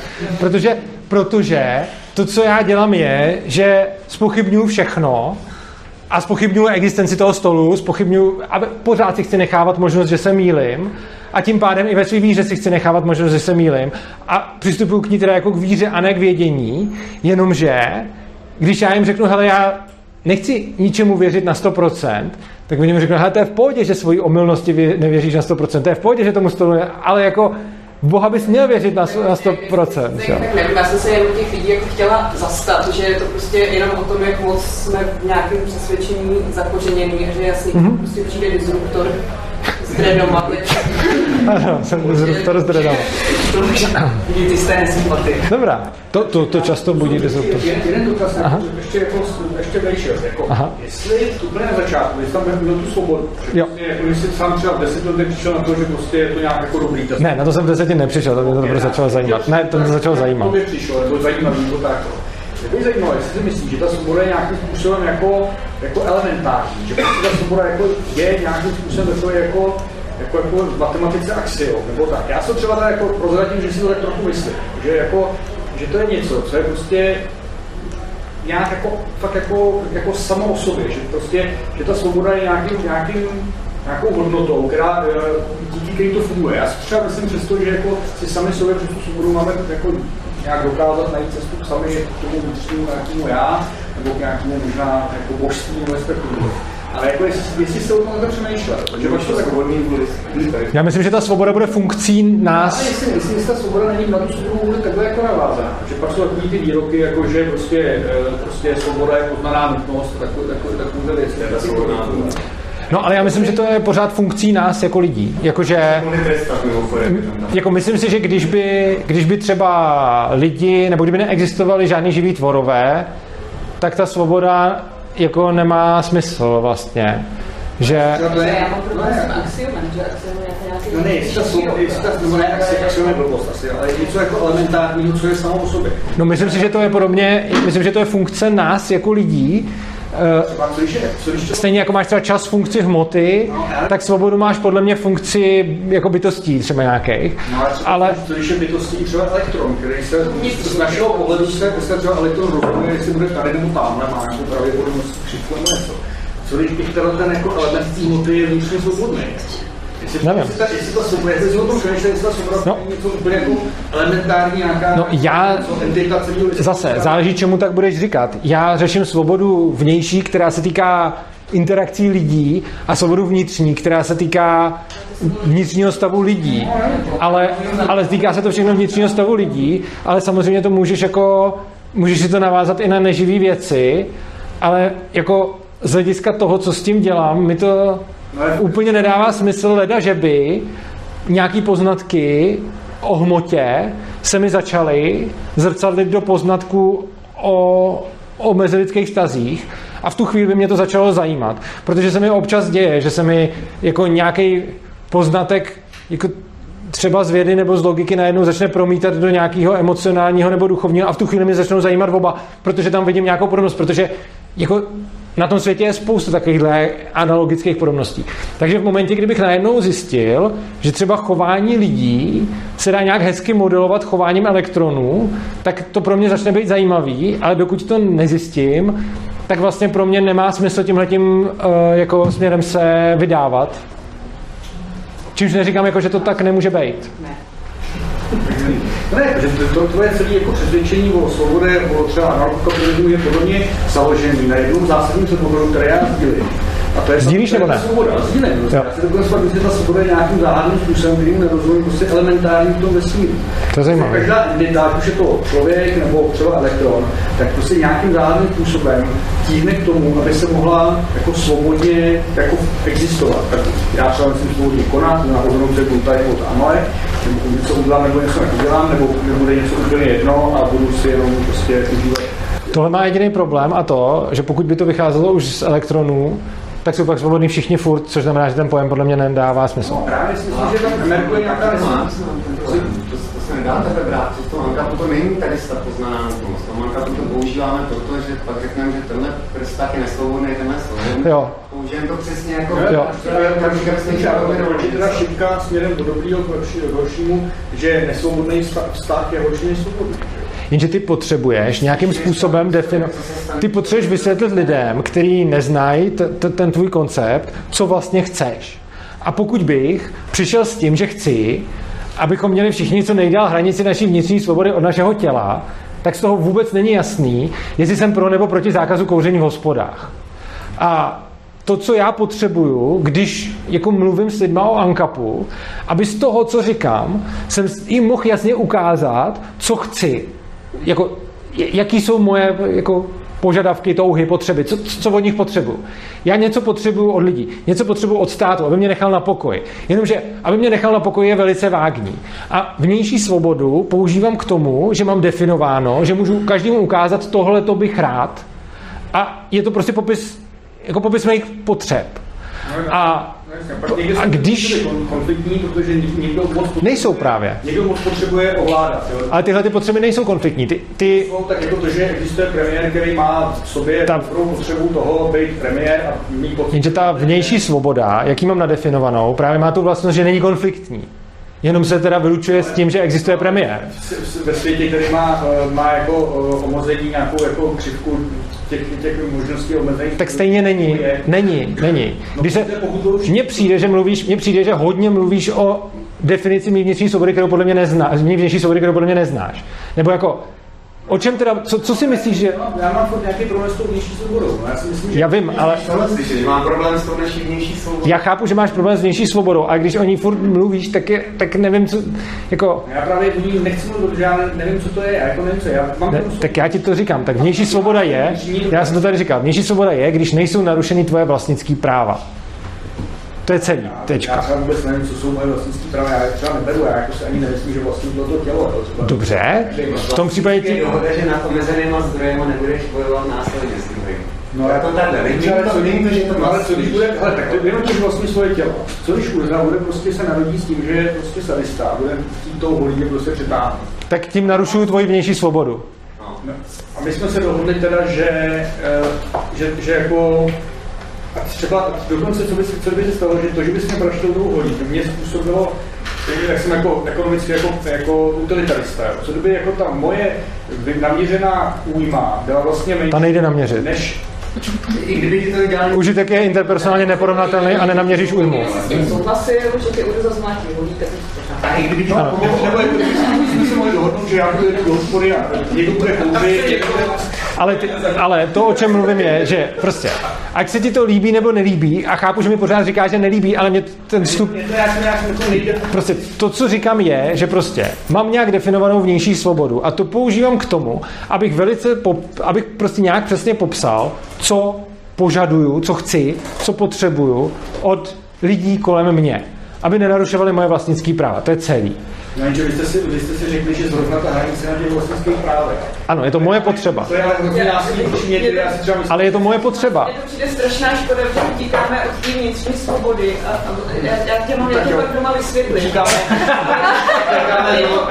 Všichni- už to jako věděli vlastně. A jsi jediný asi, kdo to tady že to A mě to je škoda toho času prostě. že- Ale on to to útok na ten náš pojem vnější svobody, že tady to používat nemáme. Ne, jako, já si myslím, že to je v pořádku, ale přijde mi škoda, že je tady jako strašně zajímavý téma a vlastně my říkáme co mě vůbec nezajímá. Já jsem teda taky klidně pro útok na jako Hanka pojetí svobody, ale promyšlený. Mám pocit, že tohle je takový jako... Je spontánní, je spontánní. Jo, je, jako to, co by možná chtělo, jako to, co by možná chtělo, pokud, by- jakože to, co bych ocenil, kdyby si třeba jako seznámil s tou definicí, než ji rozporuješ, že mám pocit, že ji jako neznáš a rozporuješ. Jo, To vlastně vidíte naše vlastnictví zase. To asi vím, ale přijde mi to Já myslím, že je to vlastnictví. Arbitrární věci zrovna vlastnictví, že by tak, taková věc jako svoboda, vnitřnější, byla zrovna definovaná ale to je jedno. Ale ono je jedno, jak tomu říkáš. Já ti to klidně, pokud tě, pokud tě tam trigruje ten pojem svoboda, tak tomu můžeme říkat respekt k negativním právům. Klidně, mně to jako jedno, ono je to to stejný, nebo princip neagrese. A prostě tyhle ty věci jsou ekvivalentní a nemusím to nazývat pojmem svoboda. Používám je k tomu, abych dal najevo, co potřebuju od jiných Já, lidí. já jako rozumím, co říkáš, jenom si myslím, že eh, mě to nějak, to, těch, nějak si mi to... A může být zajímavý, která svoboda vznikla dřív. A já jsem se teda snažil do- dohledat a nedohledal jsem to jako v historii, jestli byla dřív ta politická svoboda, nebo jestli byla dřív nějak použitá v nějakém kontextu ta vnitřní svoboda. A není to úplně jednoduché dohledat, jo. Nějakého Aristotele se ještě někde před ním a tak dále, už tohle to řešili. To, to úplně. Jako použitá, myslíš, že jako, je- Jako ten pojem. historický záznam o tom, že o tom někdo uvažoval? Nebo jak to myslíš? Tak, no, jako, že mu použil ty pojmy nějak. Jako. On se to podle mě bude dřív používat, než zapisovat. No, přesně tak, no, tam ti bude, budeš pohoříš jenom na, na tom, že ti bude chybět ten historický záznam. Ale jako pr- první politickou No, jasně, tak jako to, že to může být ještě dávno někdy předtím, než to bylo Jako první zaznamenaný anarchista je podle mě Lao Tzu. Eh, A ten je první podle mě zaznamenaný, který rozporoval vůbec princip vládnutí. Ale předpokládám, že to, to vždycky říkám, jako toto je první zaznamenaný, ale očekávám, že první anarchista je tak starý jako první vládce. Jo, asi jo, ale ty, ty řecký jaký byly nějak v té době, kdy to No. A já si myslím přesně, já si myslím, že prostě v momentě, kdy někdo přišel s tím, že má vládnout, tak se tam objevil někdo, kdo nesouhlasí. Možná, no. Na metru. A říkám, že mě zajímalo, jestli to někdo hledal, jako... No já jsem hledal prvního anarchistu zaznamenanýho a to je Lao Tzu. Naznačuju, že je to jako zbytečný, protože tam pohoříš na tom pramenu. Tak aspoň, aspoň ty pravdy, to byly. Tak, uh, uděláme nějaký, budeme se blížit nějak ke konci. Tyko. Má tady někdo nějakou jako zásadní myšlenku, kterou bych chtěl přispět, protože já se nechci přijít tím, že se rozplizneme, uh, že přijdeme o zásadní myšlenku. Má tady někdo něco zásadního, co bych chtěl říct? Nebo No, přispět? nevím, jestli je to zásadní. Tak do toho. Já to zásadní považuju. Fakt? Ty jsi mluvil o tom, že eh, jedna z tvých jako sil- silných potřeb je, v rámci toho, když jste tady diskutovali o vnější svobodě, to, aby stát dodržoval tvoje vlastnické práva, protože čehož teda potom popíráš stát, nebo respektive... Nejenom stát, ale- jasně, OK. Řekněme nějaký násilný entity. Ano. A teďko. Uh, já už se snad zamýšlel v průběhu, když jsi jako přednášel, mluvil jsi o hierarchičnosti a nehierarchičnosti. Mhm. Mm-hmm. No. Ano. Eh, Víme, co se říct. Ano. A teďko, uh, řekněme, jiné anarchistické školy než anarchokapitalismus, nehierarchičnost, akcentují mnohem víc uh, Než různými anarcho- způsoby, některý z nich voluntaristicky, některý z nich ne úplně voluntaristicky. Mhm. Já jsem nehierarchický anarchista a zároveň voluntarista. Aha. A teďko, myslím si, že uh, vnější a vnitřní svoboda spolu velmi úzce souvisí. Mhm. A myslím si, že, nebo domnívám se, cítím, že by se nám daleko lépe žilo ve společnosti, která by byla méně hierarchická až nehier- nehierarchická, kde by hierarchie vznikaly jenom temporálně na základě potřeby toho, když někdo potřebujeme přijít v horách, tak jeden si vezme mapu, eh, druhý prostě vezme bágly, třetí rozdělá oheň, v důsledku čeho vznikne nějaká temporální dočasná hierarchie, která se ale v důsledku, která se ale potom, co zvládneme rizikovou situaci, vyjdeme z hor, může rozpadnout. A ne, nebude to nějaká setrvávající struktura, která bude na, dále jako determinovat nějakým způsobem naše, naše mezilidské vztahy. A uh, právě na základě toho jsem tam chtěl doplnit, že třeba pro mě osobně moje silná touha je, abychom žili v méně hierarchické společnosti. Zároveň jsem ale voluntarista, snažím se být konzistentní a nikomu, nikomu nezakazuju Jo. vytvářet Hierarchie, ano. vztahy.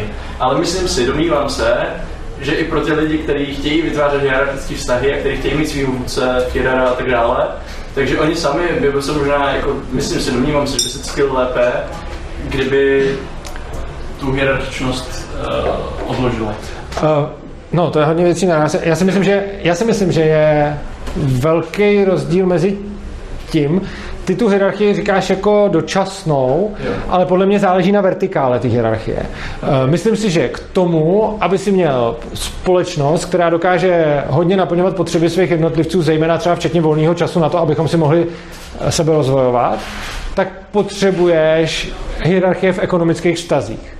Myslím si, že nehierarchická, ekonomicky nehierarchická společnost podle mě bude výrazně méně efektivní v zajišťování potřeb lidí a přijde mi, že v hier, ekonomicky nehierarchické společnosti nebudeš mít moc volného času. Protože celý ten čas uh, zabiješ na to, aby se znajet, abys přežil. A myslím si, a, ne, a nebo nebudeš mít dostatek informací a tak, protože někdo řekne, dobře, tak ty uh, společnosti, které někde tam úplně byly lovci a sběrači a bylo jich tam pár, tak měli toho volného času dost, což není jistý, jako ne, nevíme to, ale někdo říká, že, že to tak měli, což si můžu říct třeba, tady archeolog koulí očima, nevím. Takže mož, někdo říká, že jo, ale... Uvědomuji, jak je to pramenově na vodě. Jo? Ano, takže tady archeolog říká, že je to pramenově na vodě. Já, si, já taky se nekloním k ani jednomu. Prostě je, může to být tak i, i onak, ale přijde mi, že i kdyby ty lovci a sběrači měli víc volného času, než my teď, tak neměli třeba takový přístup k informací a nebyli tak sesíťovaný a bylo jich mnohem méně. A přijde mi, že v momentě, kdy my, když je nás tady tolik, chceme ten volný čas plus přístup k informacím, tak to nejde udělat nehierarchicky. Ale to neznamená, že ta hierarchie má být absolutní typu Führer ve všech oblastech života, ale můžeš mít ve vertikále hierarchii, takže ty můžeš mít uh, firmu, ve které budeš mít šéfa, který ti bude říkat, který ti bude dávat pracovní úkoly, ale po práci půjdete na pivo a tam jste kámoši. Okay. Čili myslím si, že ta, že to jako částečně s tebou souhlasím, že je ta společnost přehierarchizovaná podle mýho osobního názoru a myslím si, že kdyby těch hierarchií byly, bylo méně, že by se nám žilo asi líp, ale přijde mi, že ta, to optimum není na nule, ale uh, t- záleží v jaký vertikále tu hierarchii postavíš, takže si myslím, že vztahy jsou hodně přehierarchizovaný, jako myslím spíš mezi lidský třeba, protože to začíná už v té škole a prostě jako když zůstaneš ve škole toho učitele, tak ten vlastně je hierarchicky nad tebou od toho, kdy se co učíš, přes to, kdy půjdeš na záchod. A, a tak to, to je podle mě taková ta škodlivá hierarchie. Stejně tak můžeš mít nějaký jako abuzivní, toxický vztahy, kdy prostě jeden je v tom vztahu celkově. Ale třeba to může tomu druhému vyhovat. Ale přesně tam beru ty tvoje, tvoje parametry, že si myslím, že jako v momentě, kdyby ten člověk byl se, jakože nemůžu to říct jako univerzální pravdu, pravdu, ale myslím si, že když by ty lidi byli se sebou víc v pohodě, tak by měli menší tendenci se hierarchizovat mezilidsky vztahově, ale ekonomicky podle mě je, je tam ta potřeba té hierarchie, hmm. ale podle mě ta ekonomická hierarchie vůbec ne, jako nenarušuje nějak tu...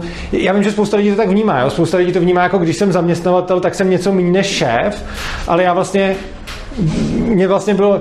Já jsem byl jak podnikatel, tak, tak jsem pracoval na sebe, tak jsem byl zaměstnanec a mě vlastně když jsem byl v té hierarchii na pozici toho zaměstnance, tak jsem se s tím šéfem cítil metodicky rovnej, ale přesto, a neměl jsem vůbec žádný problém uh, od něj jako přijímat nějakou práci, protože mě, na mě to nějak nepůsobilo. Ale právě si myslím, že když ty lidi potom mají v sobě nějaký třeba komplex. Třeba když jsem měl ve studiu, to bylo hodně zajímavý, Sašu Ulovou a ta mi říkala, že ona má problém říkat ne a že když někdo řekne tak něco, tak ona to jde udělat. A řekla mi, kdybychom teď řekl tady před kamerou udělej kotrmelec, tak bych ho udělal. Já jsem říkal, fakt? A ona říkala, teď když jsem o tom mluvila takhle, tak už ne, ale kdyby si z ničeho nic s tímhle tím přišel a řekl, udělej kotrmelec, tak ho udělám. A ona právě točila ten dokument o tom, kdy jako natáčela tam ty lidi, jak se hnusně chovají k těm zaměstnancům, takže tam nebyla reálně ten zaměstnanec, ale potom se dostala do situace, že se musela někdy vzít volno a protože měla někdy nějaký děti ve školce, který potřeba vyzvednout. A říká, že tam šla úplně prostě roztřepaná, protože věděla, že když jí ten šéf řekne ne, tak neodejde. Což mi přijde teda úplně jako na hlavu, že, že jako na jednu stranu je pro tebe v pohodě toho člověka šmírovat, natáčet jako nějaký záznamy a potom je dávat ven, aby si ukázal, jaký je to hajzl. A na druhou stranu nejsi schopná říct, jdu domů si vyzvednout děti ve školce, ale klepeš se přes ním. Což je, jako to je podle mě jako hodně vysoký výraz, jako už té patologie, kdy vlastně jako nemáš problém s tím na něj jako schánět kompro a jako dělat to takhle, ale máš problém se mu postavit, i když je to jenom člověk, protože si připadáš jako, že jsi něco mín. A to je ta vnitřní nesouboda, to je ono. Jo, myslím si, že to je ono. Ano, myslím si, že to je ono. Ale, ale, ale a... jako do toho života, to s, nějakým, s nějakýma predispozicemi, že když jsi hodně empatický člověk, tak to, budeš mít výrazně těžší. Jo, stopro. Eh, Ano. Empatický a senzitivní lidi to mají rozhodně těžší. V té vaší diskuzi o té hierarchii, tak eh, já bych si to úplně nekladla tu otázku, do jaké míry zda vůbec společnost má být nebo nemá být hierarchická v jakých oblastech. Ale přijde mi tam důležité, jak jsi měl ten respekt, jak se zmiňovala Gabriela. Takže jakákoliv hierarchie by byla v pořádku, pokud by panovaly jako respektující vztahy. Jo, jo, souhlasím. Na tomhle, na tomhle že se shoduju. Vlastně jo. Vlastně uh, zároveň se shoduju s, jako s tím tvým řešením, že jo, nebo řešením, návrhem řešení, řekněme, že jako ve svobodných škol, tam do svobodných škol potom spíš budou jako vycházet lidi, kteří nebudou mít problémy vcházet do těch ekonomických hierarchických vztahů přesně a tak. zároveň se tím nenechat poznamenat do svého osobního života. přesně tak. A já si myslím, že spousta těch lidí typu ta Saša Ulová se bude cítit ponížená v té práci, protože tím, že je zaměstnanec, tak to pro ní znamená třást se před tím šéfem, ale třeba pro mě je úplně v pohodě být v roli zaměstnance, protože stejně vím, že ten šéf je úplně stejný člověk jako já a mluvím s ním jako rovnej s rovným, takže já ho zároveň nemám problém brát mezilidsky jako rovnýho, a zároveň si od něj nechat zadávat práci, protože stejně, když mi zadal práci, kterou jsem nechtěl, tak jsem mu řekl, že se mi to nelíbí. A, a vlastně jako Jo, a, a prostě mohli jsme o tom mluvit, jo, ale prostě ne, ale tím, že máš potom, jak jsi říkal přesně, když ty lidi mají potom nějakým způsobem třeba poškozenou tu sebehodnotu, že se necítí dost silný, tak potom pro ně už ten samotný fakt nechat se zaměstnat v podstatě z nich dělá někoho podřadného a ty lidi pak bojují proti té hierarchii jako takový, ale spíš než, že ten důsledek by byl, kdyby lidi byli víc vnitřně svobodní, že by netvořili hierarchie, bych řekl, že by tvořili, jak říkalo KMK, hierarchie, které by byly respektující. A já to, já to jako nevím, jenom říkám... A já s tím souhlasím, i když to nevíš. že je to jedno a fakt, že by ty vztahy, kdybychom do toho šli, že vztahy jsou respektující, tak pak mě míra hierarchičnosti je irrelevantní. Dobrá. Ale kde si prostýš hranici hierarchie? Jako je specializace práce hierarchie? A- Nebo ne? No, protože podle mě tohle je v tom hrozně jako důležitý. To jsem zrovna chtěl, to jsem zrovna chtěl doplnit, že jo. Asi, A- asi dobrovolná to právě, právě, že, právě, že to, že schází, vchází do nějakého pracovního vztahu, kde třeba se zaměstnanec, to znamená, že máš nějak jako méně pravomocí než tvůj nadřízený, tak je nějaká ta temporální, je to nějaká dočasná hierarchie, která právě může sloužit jako v rámci té specializace práce prostě na navýšení efektivity výroby, řekněme. Prostě nám to všem jakoby funguje, je to, je to funkční model. Ale zároveň, je dobrovolná, tak jako... Jo, jako za mě, za mě to právě je, že akorát já si myslím, že, mm, a to už by byla asi jiná diskuse, to už tady, já se nenazývám anarchokapitalistou, protože tohle pro mě není ten hlavní akcent. Já se Protože nazývám voluntaristou. Protože, protože pro mě je, no, Jako já sám sebe se nazývám anarchokapitalistou, ale zároveň se nazývám anarchistou a voluntaristou, ale asi taky bych se spíš nazval anarchistou než kapitalistou, byť jsem obojí, ale prostě anarchista je pro mě blížší voluntarista taky, no, že těch názvů je hodně. Že ještě jako poznám? Ano, super. Pocit, že jste, jste hodně mluvili, ta vnitřní svoboda, jak jste hodně popisovali odvahu, jo. Já, já ten pojem nemám rád, vnitřní svoboda, protože podle mě tím popisuje dvakrát víc různých stavů mysli. Mm-hmm. Jo, a ta vnější svoboda mě třeba přijde úplně krásně objektivní, nebo relativně hodně objektivní, relativně objektivní.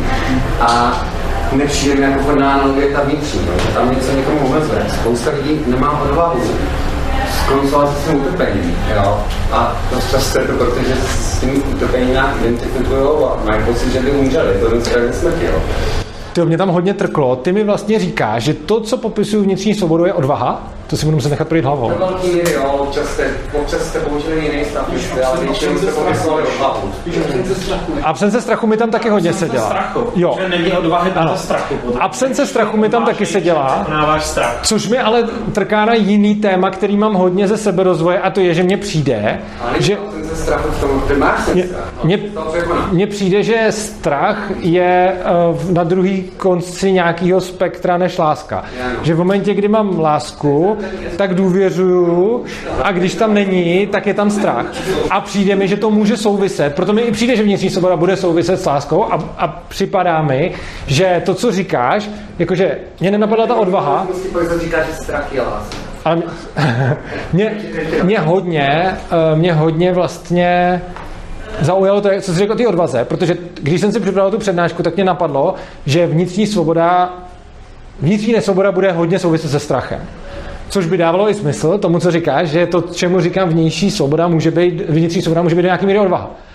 ale ne, jako rozhodně je to skvělý vstup, který si nedokážu, jako nedokážu si to promyslet teďkon, ale rozhodně je to dobrý. Poznaného, poznaného se, se nebojíš, a protože jako poznáváš sám sebe, tak už tam pak jako není čeho by se bál, protože jakmile to poznáš, a teda je, je tam to první jako implikuje ty další, Aha. jak se tam pak mělo Přijetí to, a- přijetí jo, a se, tak pro mě stačí to poznávání, poznávání při, přichází přijetí i milování se a pak nemám důvodu se bát.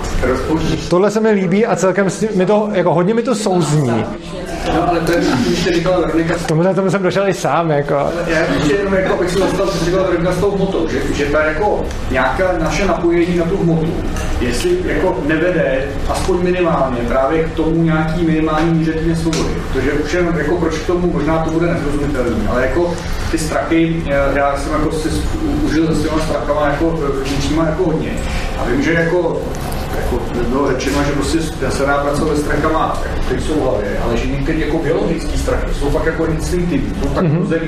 Jo. Teďka jako jenom, když bych šel ještě analogii, analogii dál, mm-hmm. tak bych si říkal, že to, že jako žiju v tom živočišném jako biologickém těle, který je hmotný a podobně a drží mě třeba ten jako půd sebezáchovy, které je ono jako biologický prostě, jako materializovaný strach, tak mi to drží prostě, abych si jako teďka neřekl, no já si umřu, nebo ty hadí. Že prostě některé ty strachy jsou fakt třeba jako, já to chápu, že bych pošel hodně do sebe, šel do nějaké regresní terapie, nebo to taky, tak ty, ty strachy ještě jako trochu odboura, možná, možná, že až na důvod, že téměř nulu, ale jako tudíž.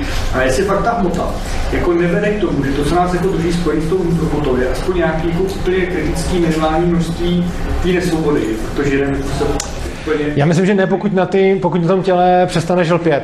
Pokud se ti povede nelpět na tom těle a na tvém životě, tak v ten okamžik podle mě se můžeš osvobodit od toho poutelství hmoty. Ne, že bych věděl, jak to udělat, ale jako zdá se, že historicky existovali borci, kteří toho nějak dosáhli a nevím jak.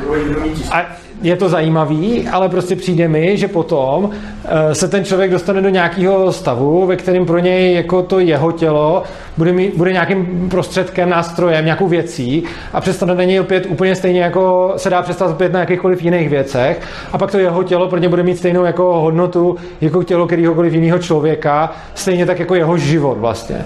A jako tohle jako asi nějak jde, jakože respektive buddhisti tvrdí, že to jde a z toho ostatního, co tvrděj, já tohle to nemám poznaný. Ale jde o to, že když prostě někdo tvrdí něco, co se jako šíleně moc shoduje s věcmi, který poznávám, a on je jako zjevně dál, tak potom říká další věci, které mám tendenci věřit proto, že když zatím to ostatní, co tvrdí, co jsem si poznal, mi sedlo, tak si říkám dobře, tak je velká šance, že i to další, co tvrdí, bude taky sedět, protože jde tím směrem, bych řekl. A takže si myslím, že se ty kotvy na to fyzické tělo dá zbavit nějak. Já jsem to neudělal, nevím, neznám nikoho, kdo to udělal, ale jako mám tendenci věřit tomu, že to jde, protože lidi, kteří říkají věci, které mi dávají hodně velký smysl v tomhle směru, tvrdí, že to, to mají poznaný, jako, takže Já jsem to teď teda nemyslela jako to úplně fyzické tělo, když tomu se to samozřejmě taky nějakého jako aspektu týká, ale spíš jako bytí té to hmotné existenci. A pro mě je právě otázkou, když ty dosáhneš toho jako opravdu absolutního svícení třeba, jaký pak má smysl tady dál no, pobývat a eh, ale to, některý, hele, to, to, co jsem o tom čet, a zase jako prostě vycházím z nějakých jako zdrojů, které můžou být jako spochybnitelný, to, to není jako věda, je to prostě jako nějaký buddhistický teorie. Ale říká se, že ty lidi, kteří dosáhnou osvícení, se v některých případech rozhodnou to tělo odložit, že se prostě o něj přestanou starat a tím jako umřou a odejdou z toho fyzického světa. A někteří se rozhodnou dělat nějaké věci, které prostě pro nás třeba nemají nějaký moc význam, ale oni to tělo udržují, protože ho k něčemu potřebují. A jako, říká se, že část osvícených odloží tělo. Potřebuješ, tak tam máš nějaký půzení a to půzení už je prostě Já jsem ně, tohle něco, co tě dává do té nesvobody. Já jsem tohle řešil přesně, když jsem mise se a budu, že jo.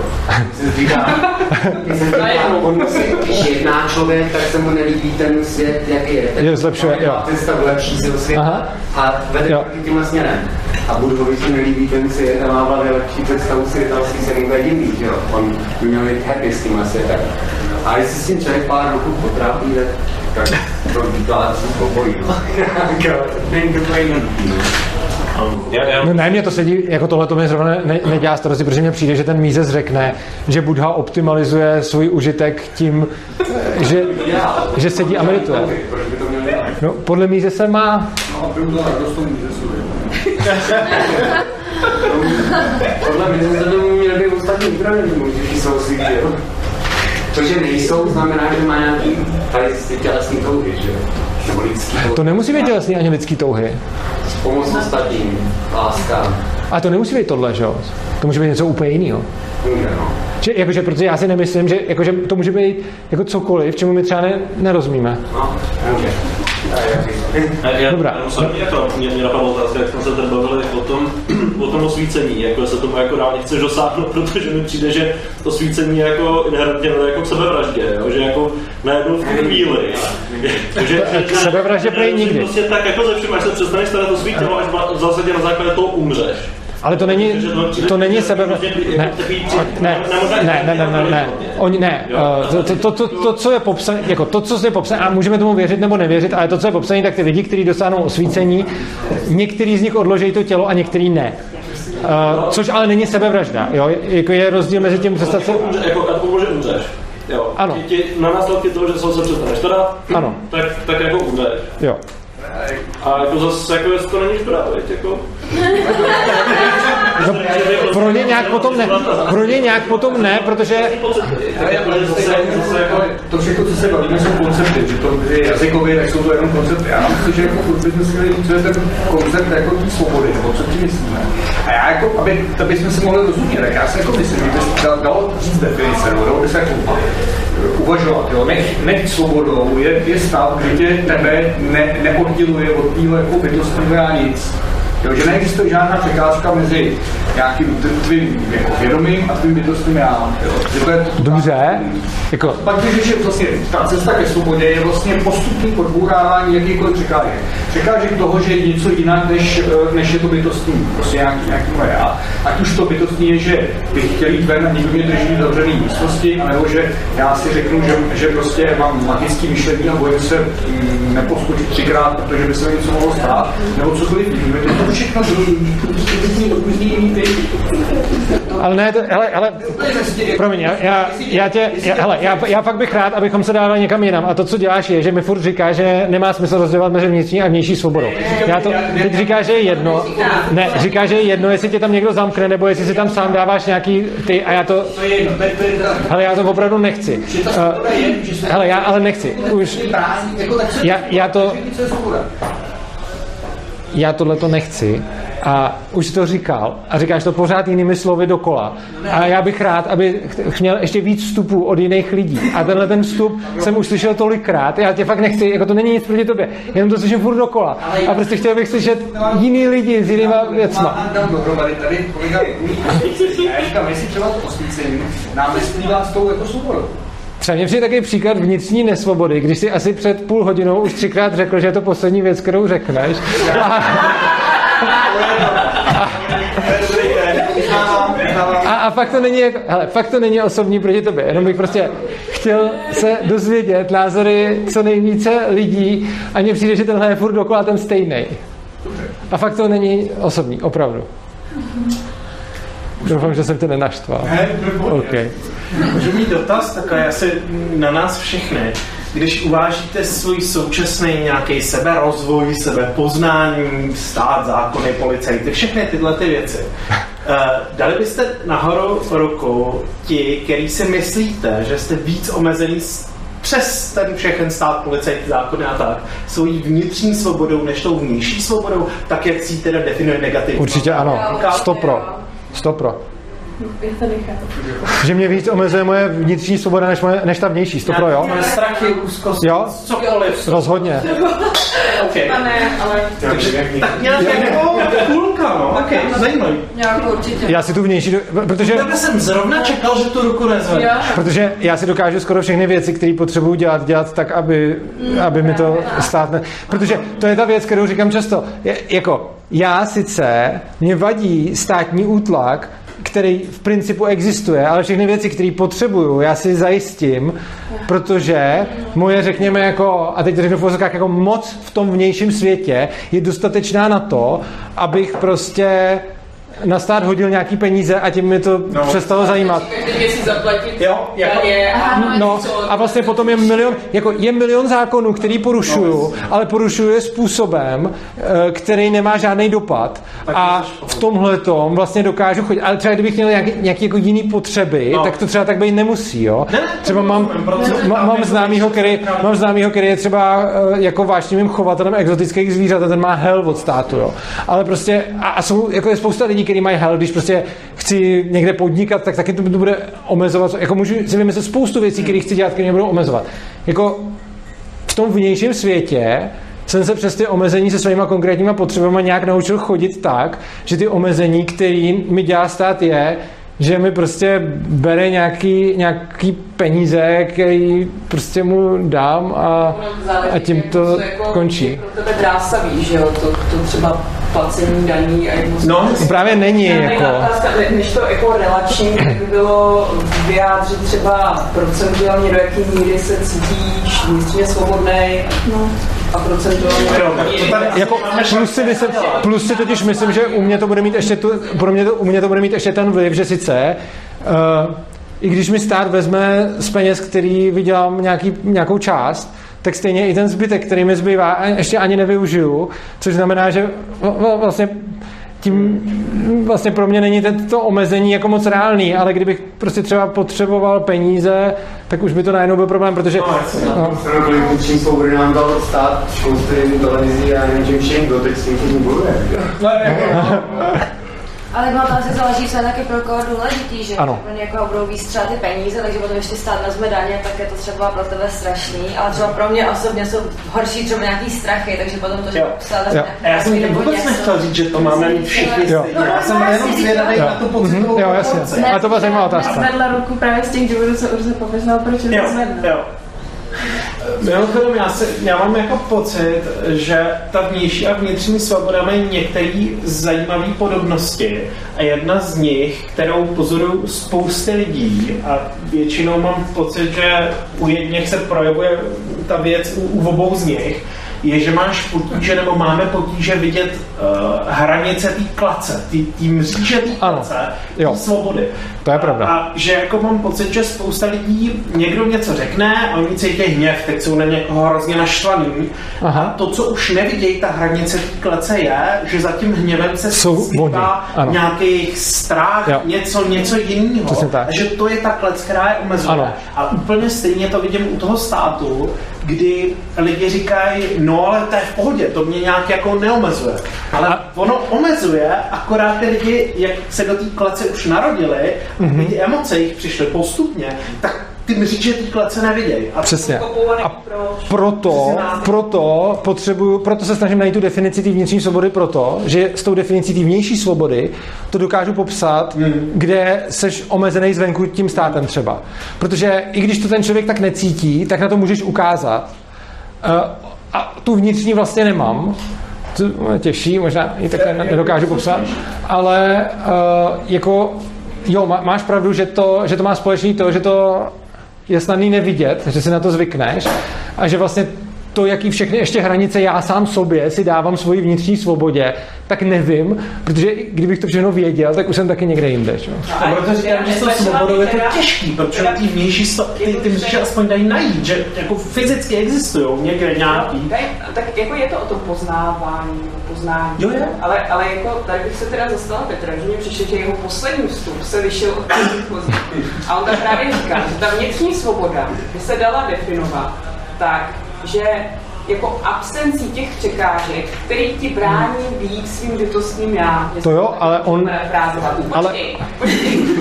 Jenže tam byla jedna věc, která mi právě v tom... Ale jako když zůstaneme tady u toho, tak by to vlastně bylo... Ale on do těch překážek jako jeden z, jeden z příkladů uvedl, že tě někdo zamkne do místnosti, což je zcela, což je zcela jasný omezení vnější svobody a ne vnitřní. Vypni to, pozne se na to, nacič si to. Dík, no.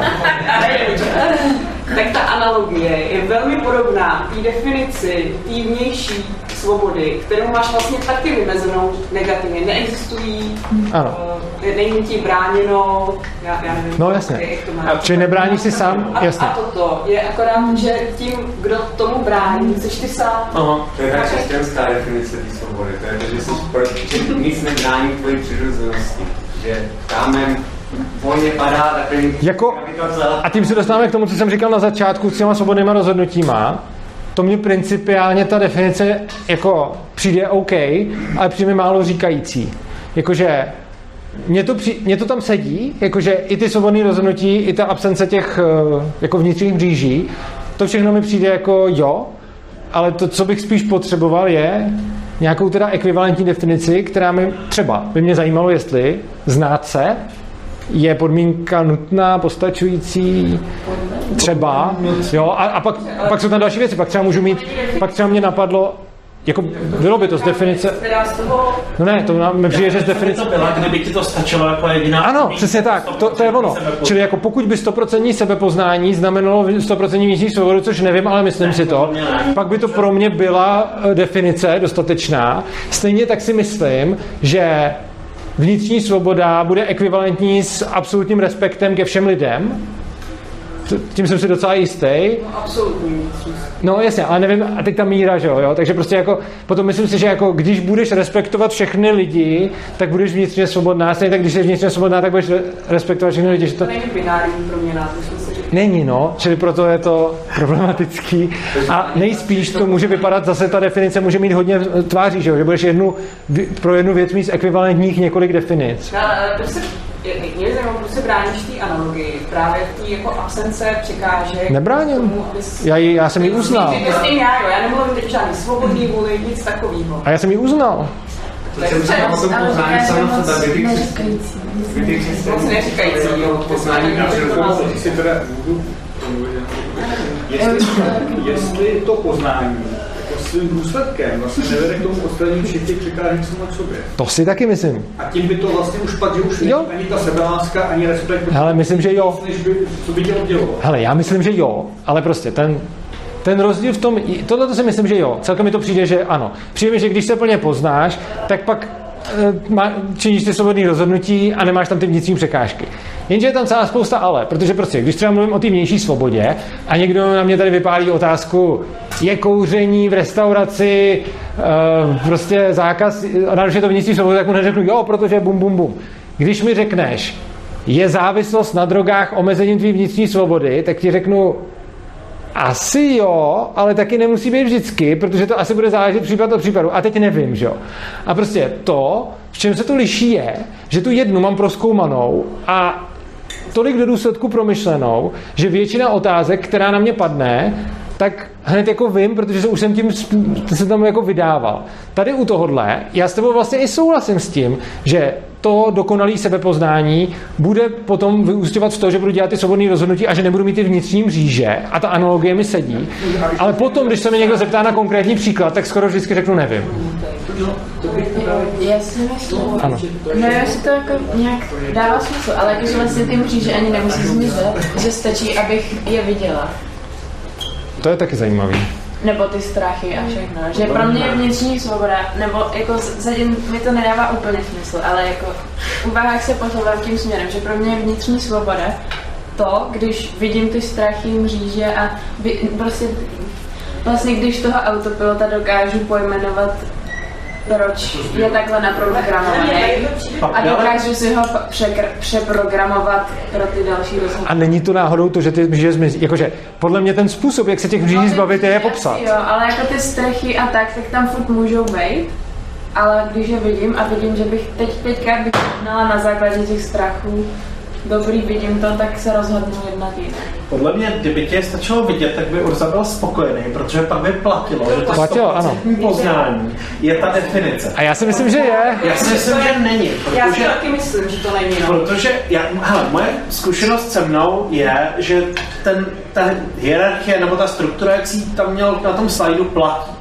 Jo, větší poznání vede k tomu pod tím, to k tomu pod tím, jo. to k tomu pod tím. To jo, ale podle mě to neplatí tak, že když máš 100% to první, tak budou automaticky platit všechny potom. Mám pocit, že tak předtím vždycky pomáhá tím následující. Pomáhá masivně, ale není to jako to tež. Já, já jsem, můžu ten vstup. Já, já více s tím souhlasím, ale spíš tam vidím jako problematický. Právě v tom žitém světě, že to uh, poznání pro tu vnitřní svobodu je podmínka jako nutná, nikoli však dostačující. Mm-hmm. To proto, že ty můžeš ten svůj strach třeba poznat, mm-hmm. posvítíš si na něj, vidíš ho, víš, víš, jak to vzniklo, ale to odstranění toho strachu, nebo to rozklíčování, to, aby ty si řekl tady tu překážku, už k tomu svým bytostnímu já nechci, tak to je prostě práce na mnoho třeba let, nebo to nemusíš ani s tím... A myslíš si, že je možný ho mít stoprocentně plně poznaný a zároveň, aby tam byl? No. Protože mně osobně přijde v tom, co já jako jsem, jako v tom, co jsem doposud zažil, mi přijde, že dokud ho nějak znám, a pořád tam je, tak, tak ho neznám úplně a přijde mi, že když se ho zbavím, tak ho, tak ho poznám. A myslím, že se mi nikdy nestalo, abych se zbavil, myslím si, že mi, myslím si, že se mi nikdy nestalo, abych se toho strachu Uh, myslím, že se mi nikdy nestalo, abych se ho zbavil a tím zbavením jsem nedošel k nějakému dalšímu kousíčku poznání. Myslím, že se mi nikdy ne, ještě ne, čím neznamená, že to nemůže se, jako se stát, ale mně osobně se nikdy nestal stav, že bych, se, že bych něco nějak osvítil, strach, začal se ho zbavovat a v ten moment, kdy se ho zbavím, že bych nezískal nějaký další informace o něm. Já si potřeba zareagovat poznání, jestli to je teda jako poznání racionální, že to pochopím hlavou, protože hmm. ty třeba emoční tělo nemáš, ale jsou lidi, co ho mají a můžou jako tam ten strach držet jejich mysl, tak to zvládnu. Já myslím, že všichni mají emoční tělo, že s ním jsou v různém, že s ním jsou v různém, v různém kontaktu a myslím si, že uh, stejně to emoční tělo s tím, uh, s tím poznáním ti jako je v nějaký dualitě. A že i když uh, se i když to máš jakoby poznaný hlavou, ale pořád tam máš emočně ten strach, tak když se ho zbavíš, tak ještě do hlavy dostaneš nějakou informaci navíc, kterou jsi tam předtím neměla. Ne, to je ta, která z toho plyne. Jakože jestliže platí, že tím, že se toho zbaví, získáš nějakou informaci navíc, pak taky platí, že 100% poznání... to je vůbec, asi, možná, možná se jenom nerozuměli. Já, já právě proto říkám, že je potřeba zadefinovat poznání. Co to znamená? Jestli to je kompletní pochopení A to řekne, na všech no? úrovních, včetně toho, že i to tělo mi třeba pustí nějaký stres. No, já, já, no jasně, no, ne, ale ano. Jako co to je vlastně? Ano, ale zároveň si myslím, že ono nejde pochopit jako v tom jednom, aniž by ti to nepřineslo vůbec nulu do těch ostatních. Myslím si, že cokoliv, jakože když budeš mít, řekněme, nějaké svoje emoční tělo a logickou mysl, tak si myslím, že nemůžeš v žádném, myslím, že v žádném nemůžeš udělat stupeň po, poznání, který ti neudělá v tom druhém taky, což znamená, že ty, v momentě, kdy se pak bavíme o absolutním poznání, tak to musí být ve všech těch tělech, protože jestliže platí, že tím, že uděláš nějaký poznání v tom jednom, se ti udělá aspoň trošku v tom druhém, tak když ti chybí v tom jednom hodně, tak ti v tom druhém chybí aspoň ta troška.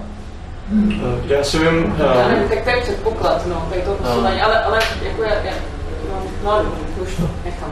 No, jo, já jsem se s tím myslel, nebo, nebo jako mě, mě k tomu napadlo, že když jsme se bavili o pozna, poznání, poznávání toho, jestli by to 100% poznání teda zahrnovalo, tak uh, tu otázku, jestli to poznání zahrnuje kontakt s tím emočním tělem, anebo jestli je to pouze jeho korelát, který je jako ne nezávislý, je, je to jeho korelát, ale není to součástí toho. Podle mě zahrnuje. Jestli to poznávání je jenom teda ten racionální logický proces, a jestli má nějaký svůj korelát související s tím emočním tělem, anebo jestli, ten, jestli to není korelát, ale jestli je to jako zahrnuto do toho poznávání. Já si dokonce myslím, že to není jenom korelát, já si myslím, že to dokonce nejde jedno bez druhého.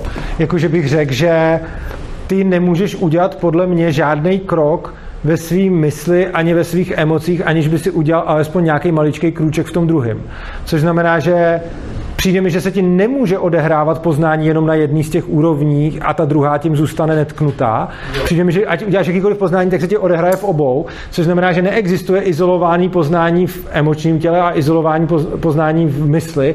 Myslím, že ty poznání jdou vždycky ruku v ruce, někdy tak stejně, někdy je v jednom obrovský krok, v jednom malý. A myslím, že nemůžeš udělat v jednom jakýkoliv krok, aby to v tom druhém zůstalo stejný.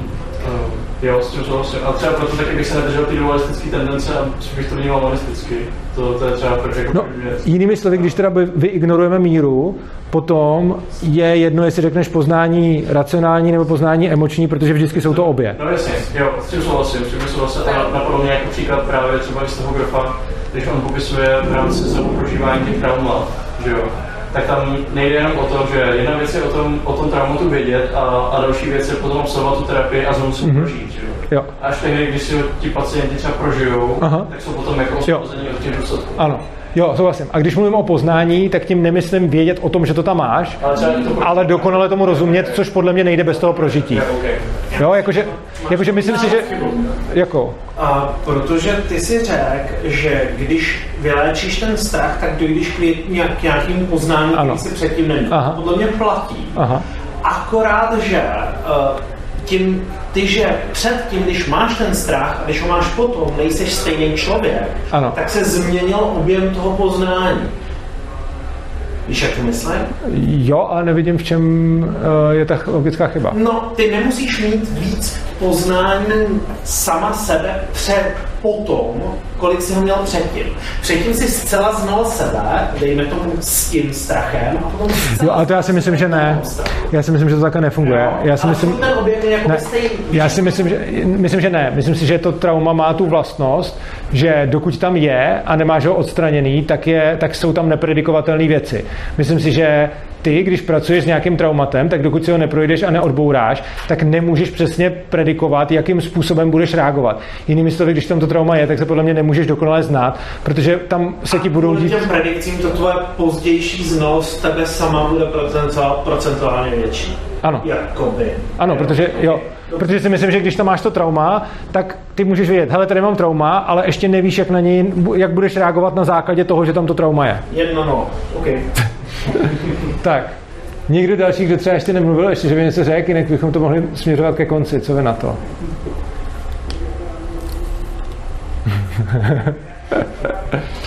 Dobrá, tak jestli... Jo, mě napadlo, ještě, ale to zavrátíme úplně na začátek, ještě k tomu, ještě k tomu dozorci v tom, v tom, v tom, ano. v tom, v tom, v tom Ano.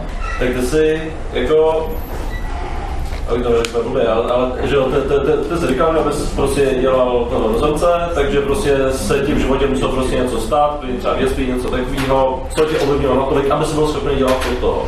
Aha. Ale podle mě, jako, jako v přírodě, tak jako určitou část jako hraje i náhoda. A co když, a podle mě jako se může narodit jako člověk, náhodně třeba s nějakýma jako extrémně sadistickými no. tendencema, jo. který mu se reálně v životě ale přece nemuselo nic stát a vloženě jako dozorce jako v koncentráku může dělat ještě fyzicky dobře kvůli nějaký jako jak to, jak to říct, jako nějaký jako psychický anomálii, že jo?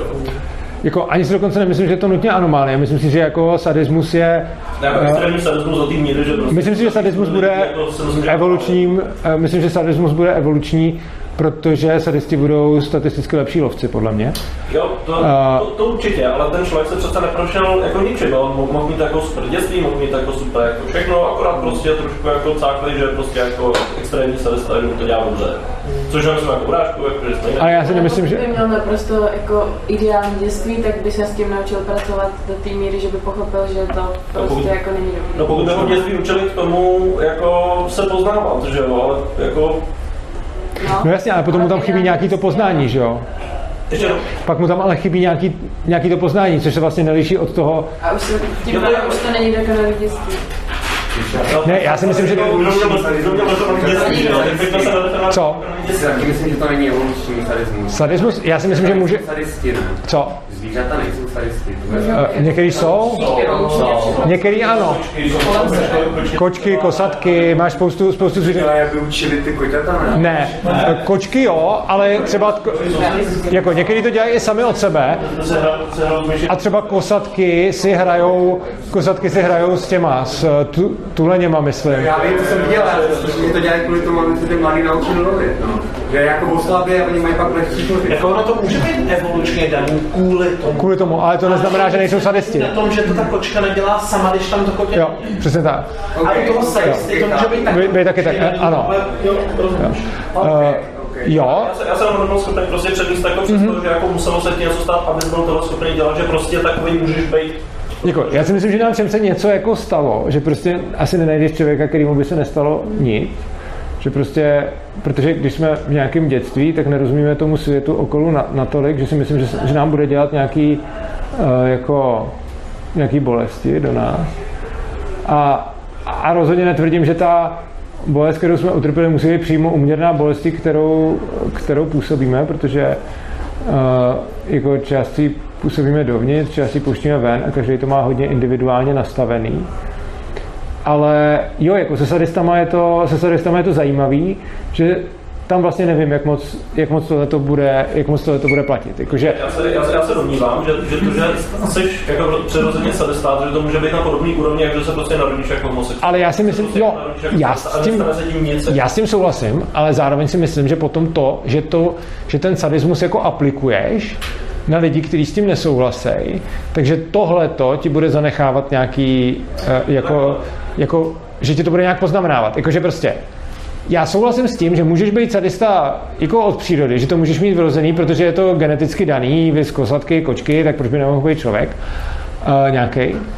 Ale přijde mi, že když to potom bude dělat, tak to, že je mu příjemný to dělat, ještě neznamená, že uh, jednak, že to bude dělat, ale neznamená, že když to udělá, takže bude OK s tím, že, že tam je ten druhý člověk, který, který trpí. Ty máš, ty máš vlastně pravdu, protože tady to mi strašně připomnělo ten tvůj rozhovor, jak jsem měl ten rozhovor s tím pedofilem, že jo? To bylo, Jo. to bylo strašně zajímavé a to, že někdo pedofil, neznamená, že automaticky Ano, bude, přesně tak. Takže v zásadě to je vlastně Ano. to stejný.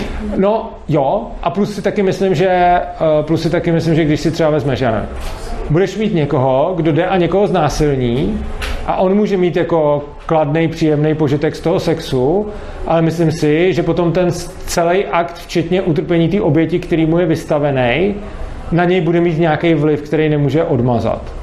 To nemůže, ale nemůže mu to stejně cost benefit být pozitivně? Že jako mučit lidi je prostě stejně pro něj výhodnější, než to nedělat. To neříkám, že ne. To neříkám, že nemůže. Ale to, to neznamená, že se v něm nebude něco ukládat.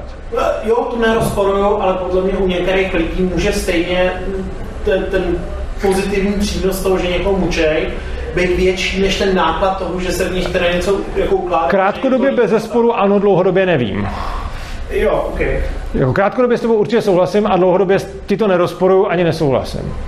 Už krátkodobě je to pro mě důležité, jestli mě ten člověk bude mučit nebo nebude, jo? Tak... No jasně. A, a jako spousta těch bude, i když to pro ně nebude mít ani krátkodobě ten cost benefit, nebo bude to mít jako mega krátkodobě, jakože, No, jasně, jako vlastně každý, když něco udělá, tak v tu chvíli to pro něj má ten výhodný cost benefit, aspoň v, tu, v ten zlomek sekundy, že jo. I když někdo v afektu praští, když někdo v afektu jebne holí, tak v, te, v tu chvíli prostě, a pak už to hned může li, li, litovat za půl sekundy. Tak. Už nám zase slajdy. Ano. S tím lágrem, že mě tam ještě chybí ten moment toho, ty jsi tady zmínil dneska, ty popravy veřejný. Je tam taková ta lidská zvláštní jako stránka vlastně zvědavosti. Jak to vypadá, když někomu usekneš hlavu. No jasně. Uh, jsou takový, jako jo, Oni jsou právě, eh, když se zkoumají, jo, když se totiž zkoumají uh, jako dětský případy právě nějakých deviantů, který který zní ostatní, tak ono to má různé příčiny. Jo? My když tady třeba řeknu, že sadismus je evolučně daný, tak tím nemyslím, že veškerý sadismus je evolučně daný. Myslím tím, že existuje ten případ, že sadismus je evolučně daný. Většina sadismu je nějaká potřeba po dominanci, která právě plyne z nějaký té bolesti a tak dále a tak dále. A nějaký může být evolučně daný. A potom je jeden velice speciální případ, že jsou sadisti, kteří už v dětském věku uh, různě týrají živý tvory, ale nedělají to z potřeby dominance ani z potřeby jejich utrpení, ale dělají to z potřeby to proskoumat, jak to tam vypadá. A tyhle ty často třeba pořežou i sami sebe proto, aby se podívali, jak to vypadalo vevnitř. Takže takovýhle případy existují. Uh, opět je otázka, neznám odpověď, jestli nacistický dozorce, který tam bude prostě plynovat tisíc židů, tak se jednou podívá, jak to vypadá uvnitř a co potom, že jo? Pak těch dalších 999 jako už mu asi nebude přinášet. Protože tyhle ty případy jsou, těchto těch, těchto těch deviantů, ale oni, právě, oni jako zkoumají právě. Já čili... právě nevnímám. Dobře, to je jedno. Já je právě vnímám jako lidi, kteří nemají, řekněme... Nám to na sexuální psychologii za, zařazovali do deviantů a já, já na tím netrvám. Jako úplně morální základy, dejme tomu, nebo vzdělání a tak dále. Jako, je to, Ale... to prostě ta masa, která se chodila bavit na veřejný popravy, nebyly to jako ale podle mě drtivá většina z těch, co se tam chodili bavit na veřejný popravy, se tam nechodili bavit z důvodu, že by je zajímalo, jak to vypadá ve lidském těle. Předpokládám, že nějaký malinký procento ano, ale pokud se podíváme na středověký popravy, tak si myslím, že drtivá většina z nich tam nebyla proto, aby se podívala, jak vypadá lidské tělo zevnitř. To ne, tak byla tam i ta jako... No. Ostatní hodně trápili kvůli tomu, aby vypadali jako citlí. True, tohle, to si hodně myslím. A, jo.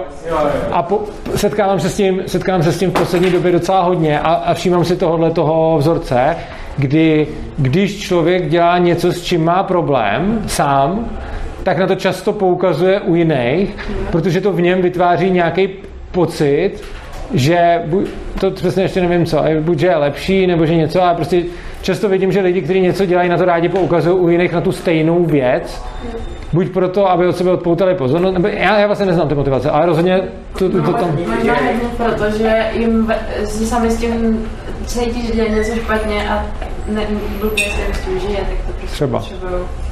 Dobrá. To chtějí odklonit tu pozornost. Taky, může to být asi víc. Tak jo. Nahráváme ještě? Uh, nahráváme snad. A už máme hodně mega dlouhou přednášku, takže bych pomalu asi končil. Takže pokud někdo nemá něco, co by fakt nutně, nutně, nutně potřeboval říct, tak to ukončíme. Co vy na to? Dobře, tak není tady žádná nutnost, takže já vám moc děkuju. Uh, fakt díky za, za diskuzi a děkuji za fakt všechny připomínky, úplně všechny a nic jsem nemyslel osobně, i když jsem přecházel k jinému, k jinému tématu. Takže se mějte krásně, přeju vám hezký večer a dobrou noc. A pokud jste někdo neměl tu kasičku, tak tam ještě, tam ještě leží. Tak vám děkuji.